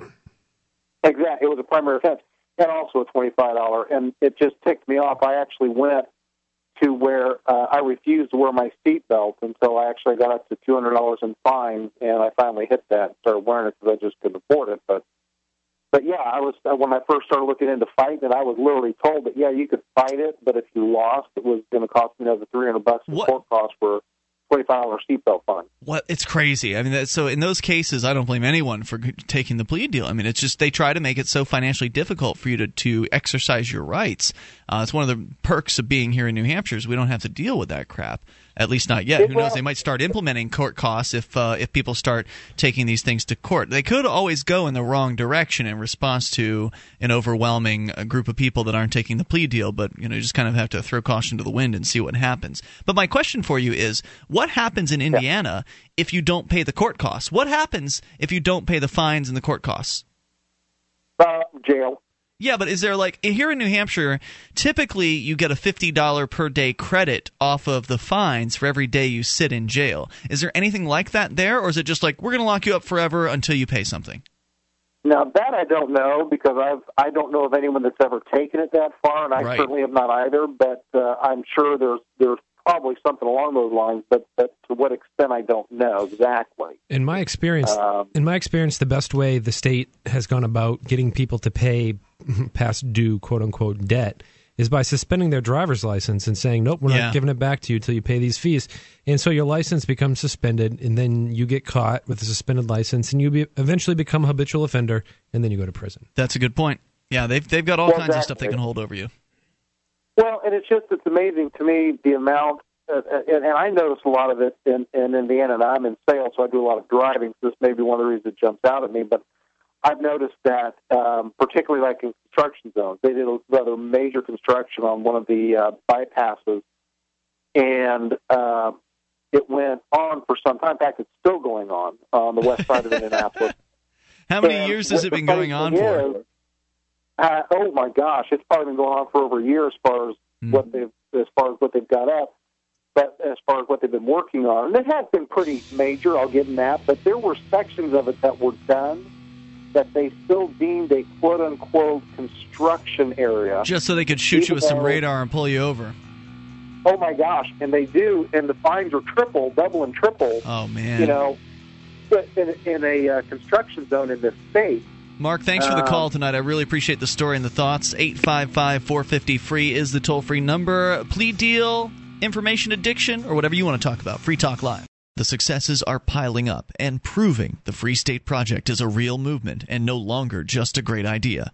When you're planning your move to New Hampshire, consider Keene. Keene is famous for its civil disobedience and non cooperation, and there's plenty of political opportunity as well. Though it's more than just activism, with regular social events each week. See what's happening at freekeene.com and get connected with video, audio, one of the busiest liberty forums in New Hampshire, and more at freekeene.com. That's freekeene.com.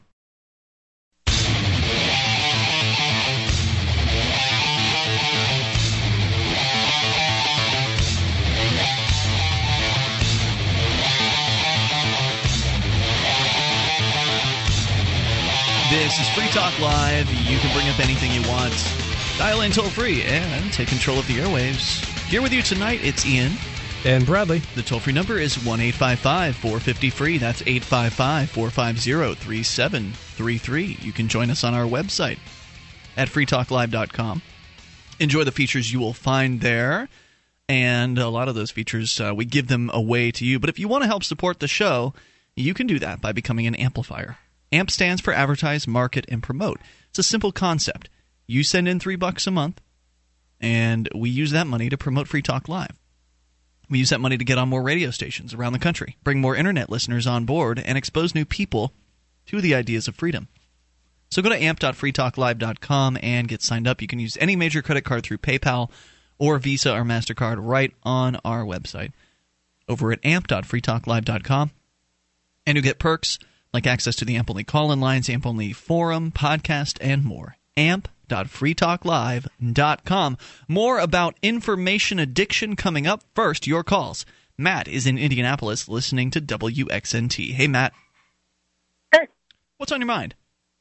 Um, well, first off, I don't know if you guys know because no one really seems to know about this. Um, are you guys aware that um, I don't remember exact uh, House representative's name, but um, he um, presented a bill earlier today in Congress, and it was, I guess, approved because they're going to have hearings about this um, of impeaching Obama.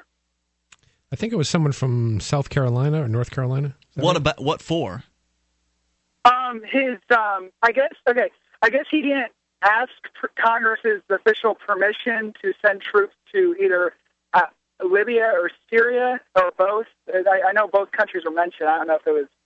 Uh, so apparently for that, I, I don't really 100% know. But I, I just was curious because, I mean, I'm driving, so I'm not I'm away from like you know TV and stuff, but and I don't have cable, so but no one really seems to be talking about this. It's only like online and stuff.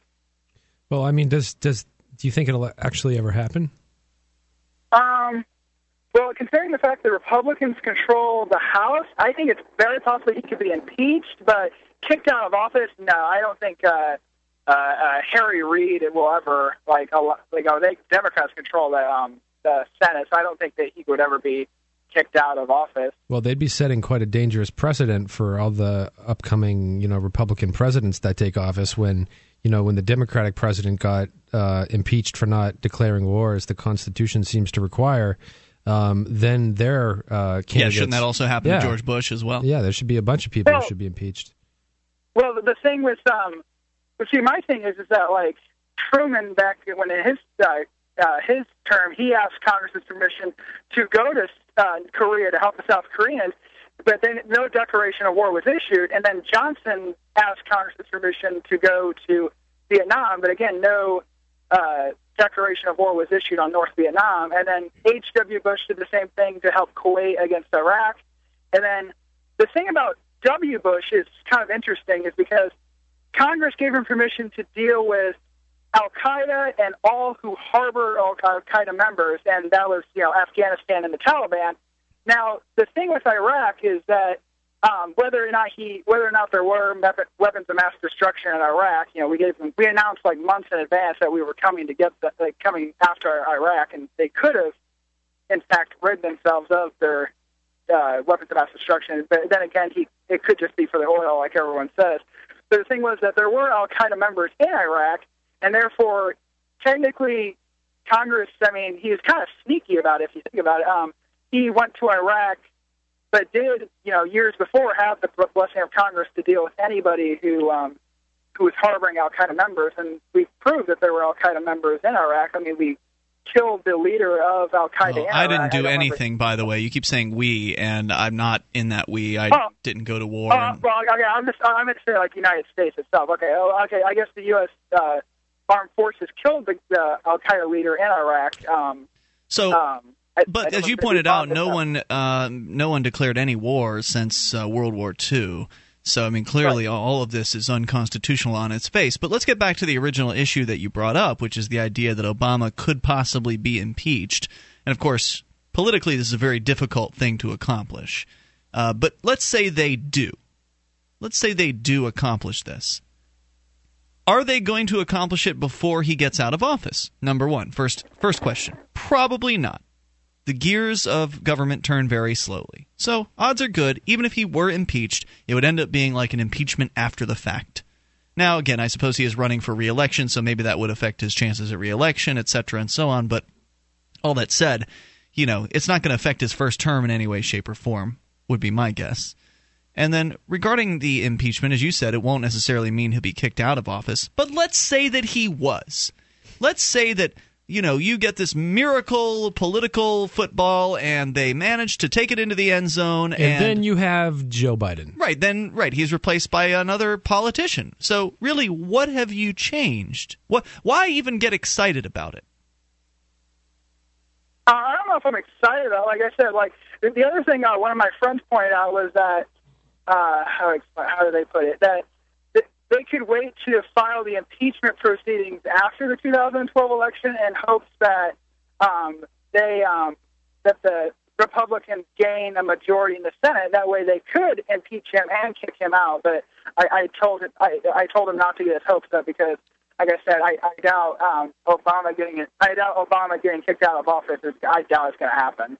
But Like, like, I I, said, so what if it does? So what?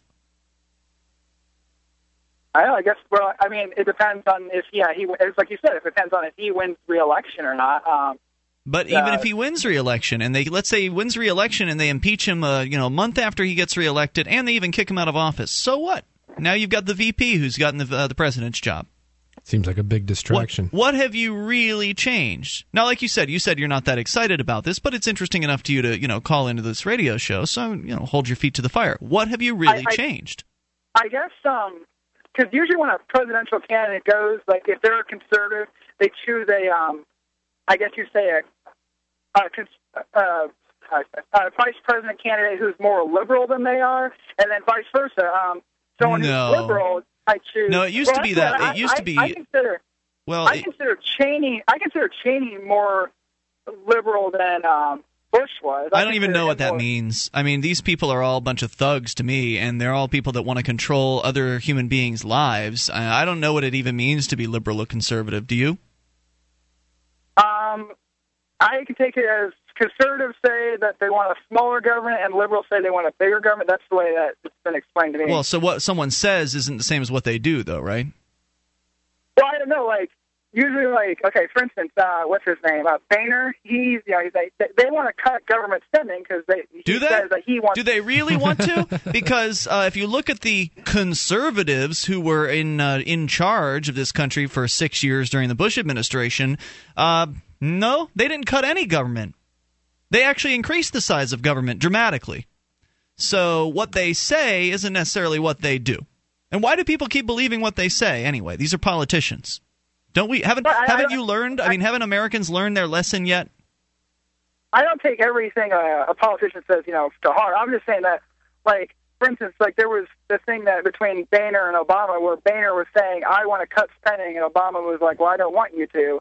So that's like, I don't know. As my friend pointed out, he said that was like a classic battle of a conservative versus a liberal. You have a conser. He said Boehner, But there's no there's nothing at issue. I mean, all they're talking about is minutia. Because if you're cutting spending, you're not cutting taxes. So what the hell's the what's the difference of whether they spend whether they cut the spending or not? You haven't cut the size of government. Whoever managed to position the Democratic Party and the Republican Party in such a way where they have such a stranglehold on the the national political scene is a genius because instead of like talking about the things that really matter um, uh, as far as you know we have friends that are getting put in jail for things that have never harmed anybody else uh, people are focused on you know this this pretend fight between the Republicans Right. and Democrats it's all the and show they've got you fooled, man. Hey Matt, thanks for the call. Appreciate hearing from you. Just because they say something doesn't mean they believe it. It doesn't mean it's true. It doesn't mean they're going to do what they say. And half the times, the thing they things they say are designed to sneakily avoid the real issues, which is, oh, we're going to cut spending, but we're not going to cut taxes. 855 450 free, the SACL CAI toll free line, Free Talk Live. On Free Talk Live, we talk about investing in gold and silver as a hedge against inflation, investment, and barter currency. We've teamed up with Midas Resources to offer you some great rates on some hand-picked gold and silver pieces. U.S. Eagles, British Sovereigns, 20 francs, Lakota Nation silver rounds, Montana silver reserves, and Walking Liberty halves. Call 877-857-9938 or go to gold.freetalklive.com. The shipping is the same for one as it is for 20, so try to get as many as you can all at once. gold.freetalklive.com.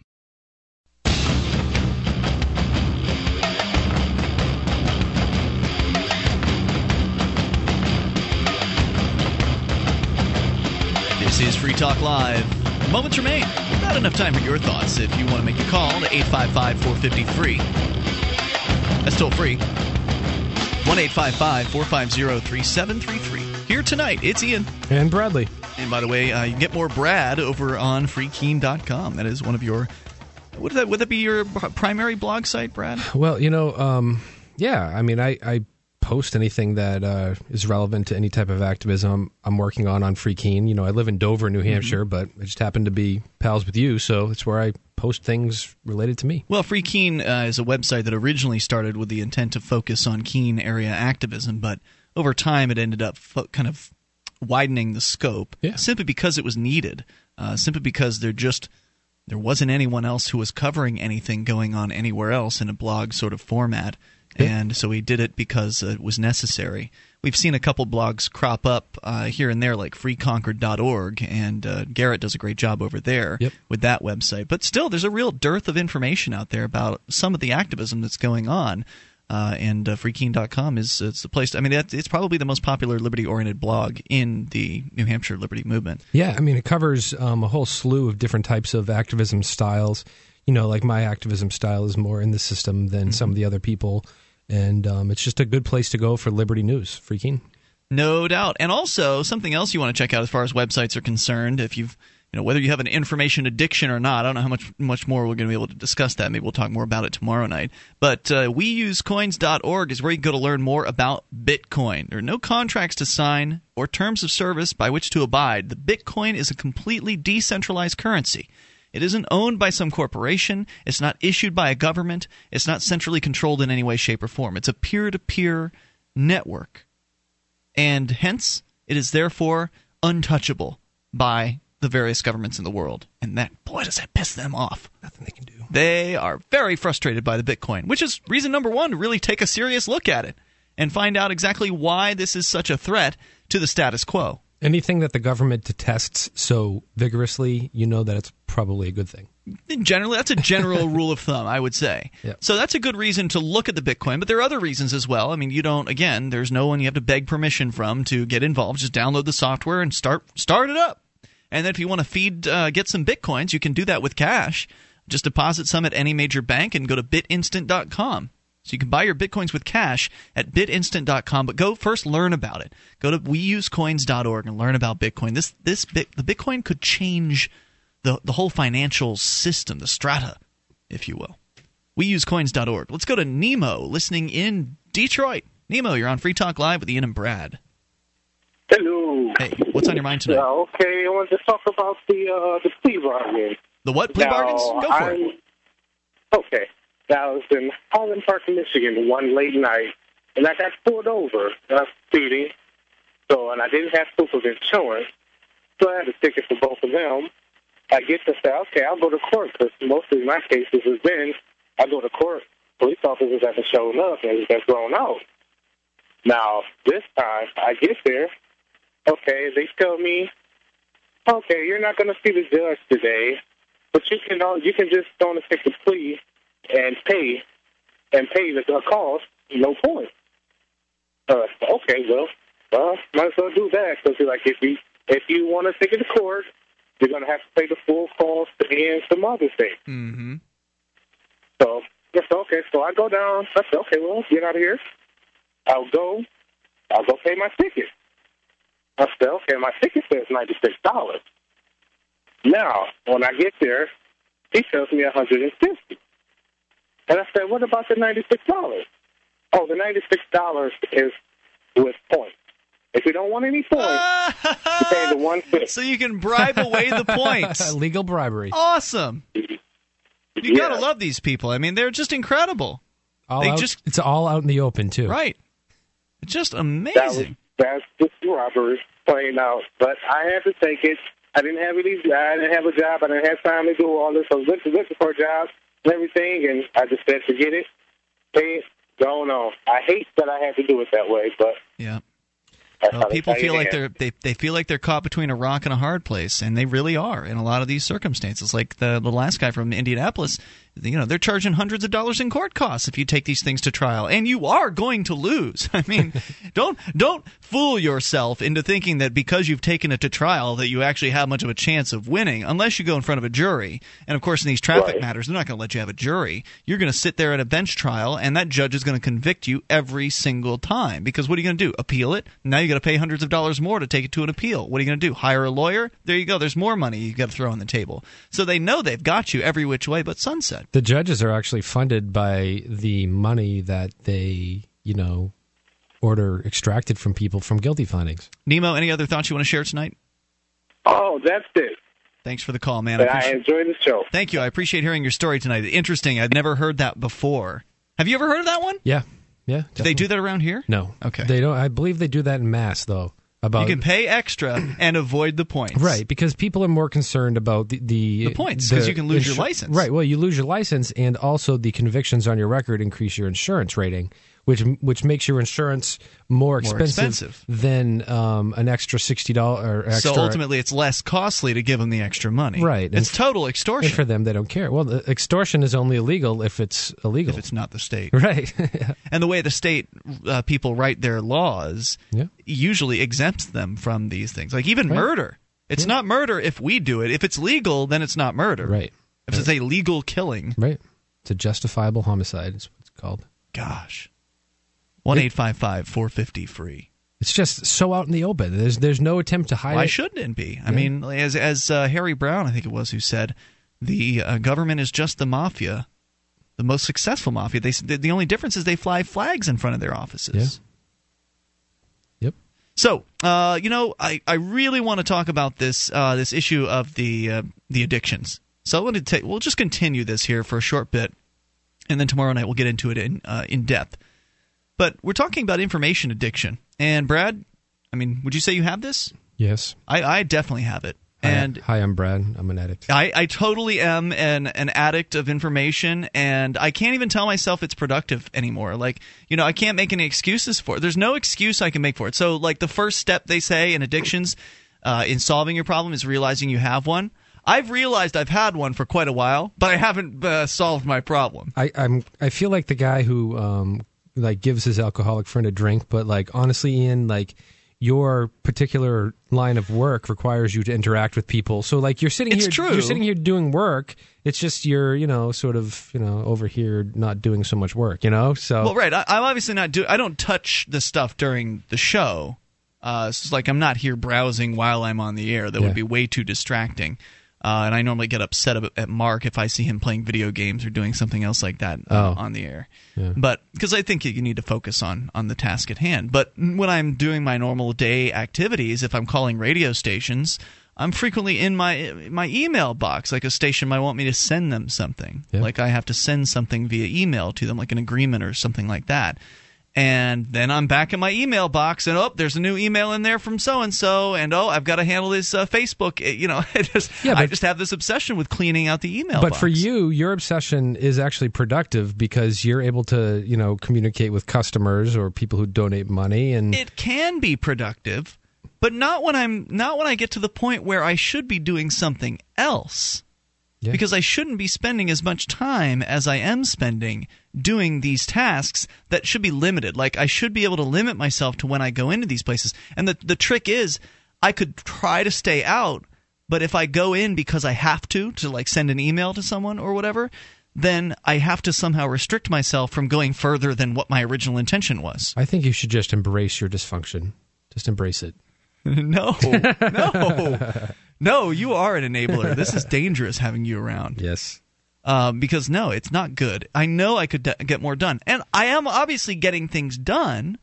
I feel like I was pretty productive today because I woke up on time, which is always nice. Well, Um, but I still know I blew some time where I shouldn't have. I and and I think we all have. I mean, the more the more you're online, the more likely you have these problems. But I think a lot of people have problems uh, allocating their time or choosing the, the you know the, the best thing to do with their time. And so these are issues that a lot of people have, whether or not they're online. It's Just a general time allocation problem. So I definitely want to talk more about this because I think there's a really good post over here at zenhabits.net slash infoholic, a survival guide for beating information addiction. Uh, because we, we don't really even get into uh, any of the meat of this as far as, you know, how to actually handle this stuff. They have suggestions like take a break, you know, just take a break, get away from the computer for a little while. When I take a break, I bring my BlackBerry. Yeah, I, am on my uh, Android when I'm on the toilet. Is that where your texts come from? you wish you knew. Uh, all right, so we're out of time here tonight. But it's a good way to make toilet time feel more productive. Absolutely. Why not kill two birds with one stone? all right, we're done for tonight. Back tomorrow night. You can join us online in the meantime at freetalklive.com.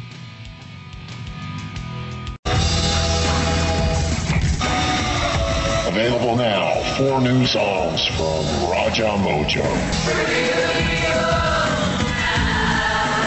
Raja Mojo. That's R A J A M O J O. Raja Mojo. I am left, dirty ass. Takes away everything you can get.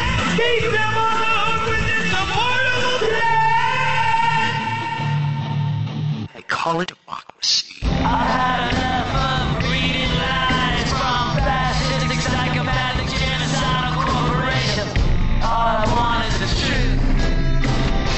Raja Mojo. Everybody knows the game is rigged. The poor stay poor, the rich stay rich. Four new songs from Raja Mojo. Buy them today at Amazon, iTunes, Napster, and at a discount at cdbaby.com.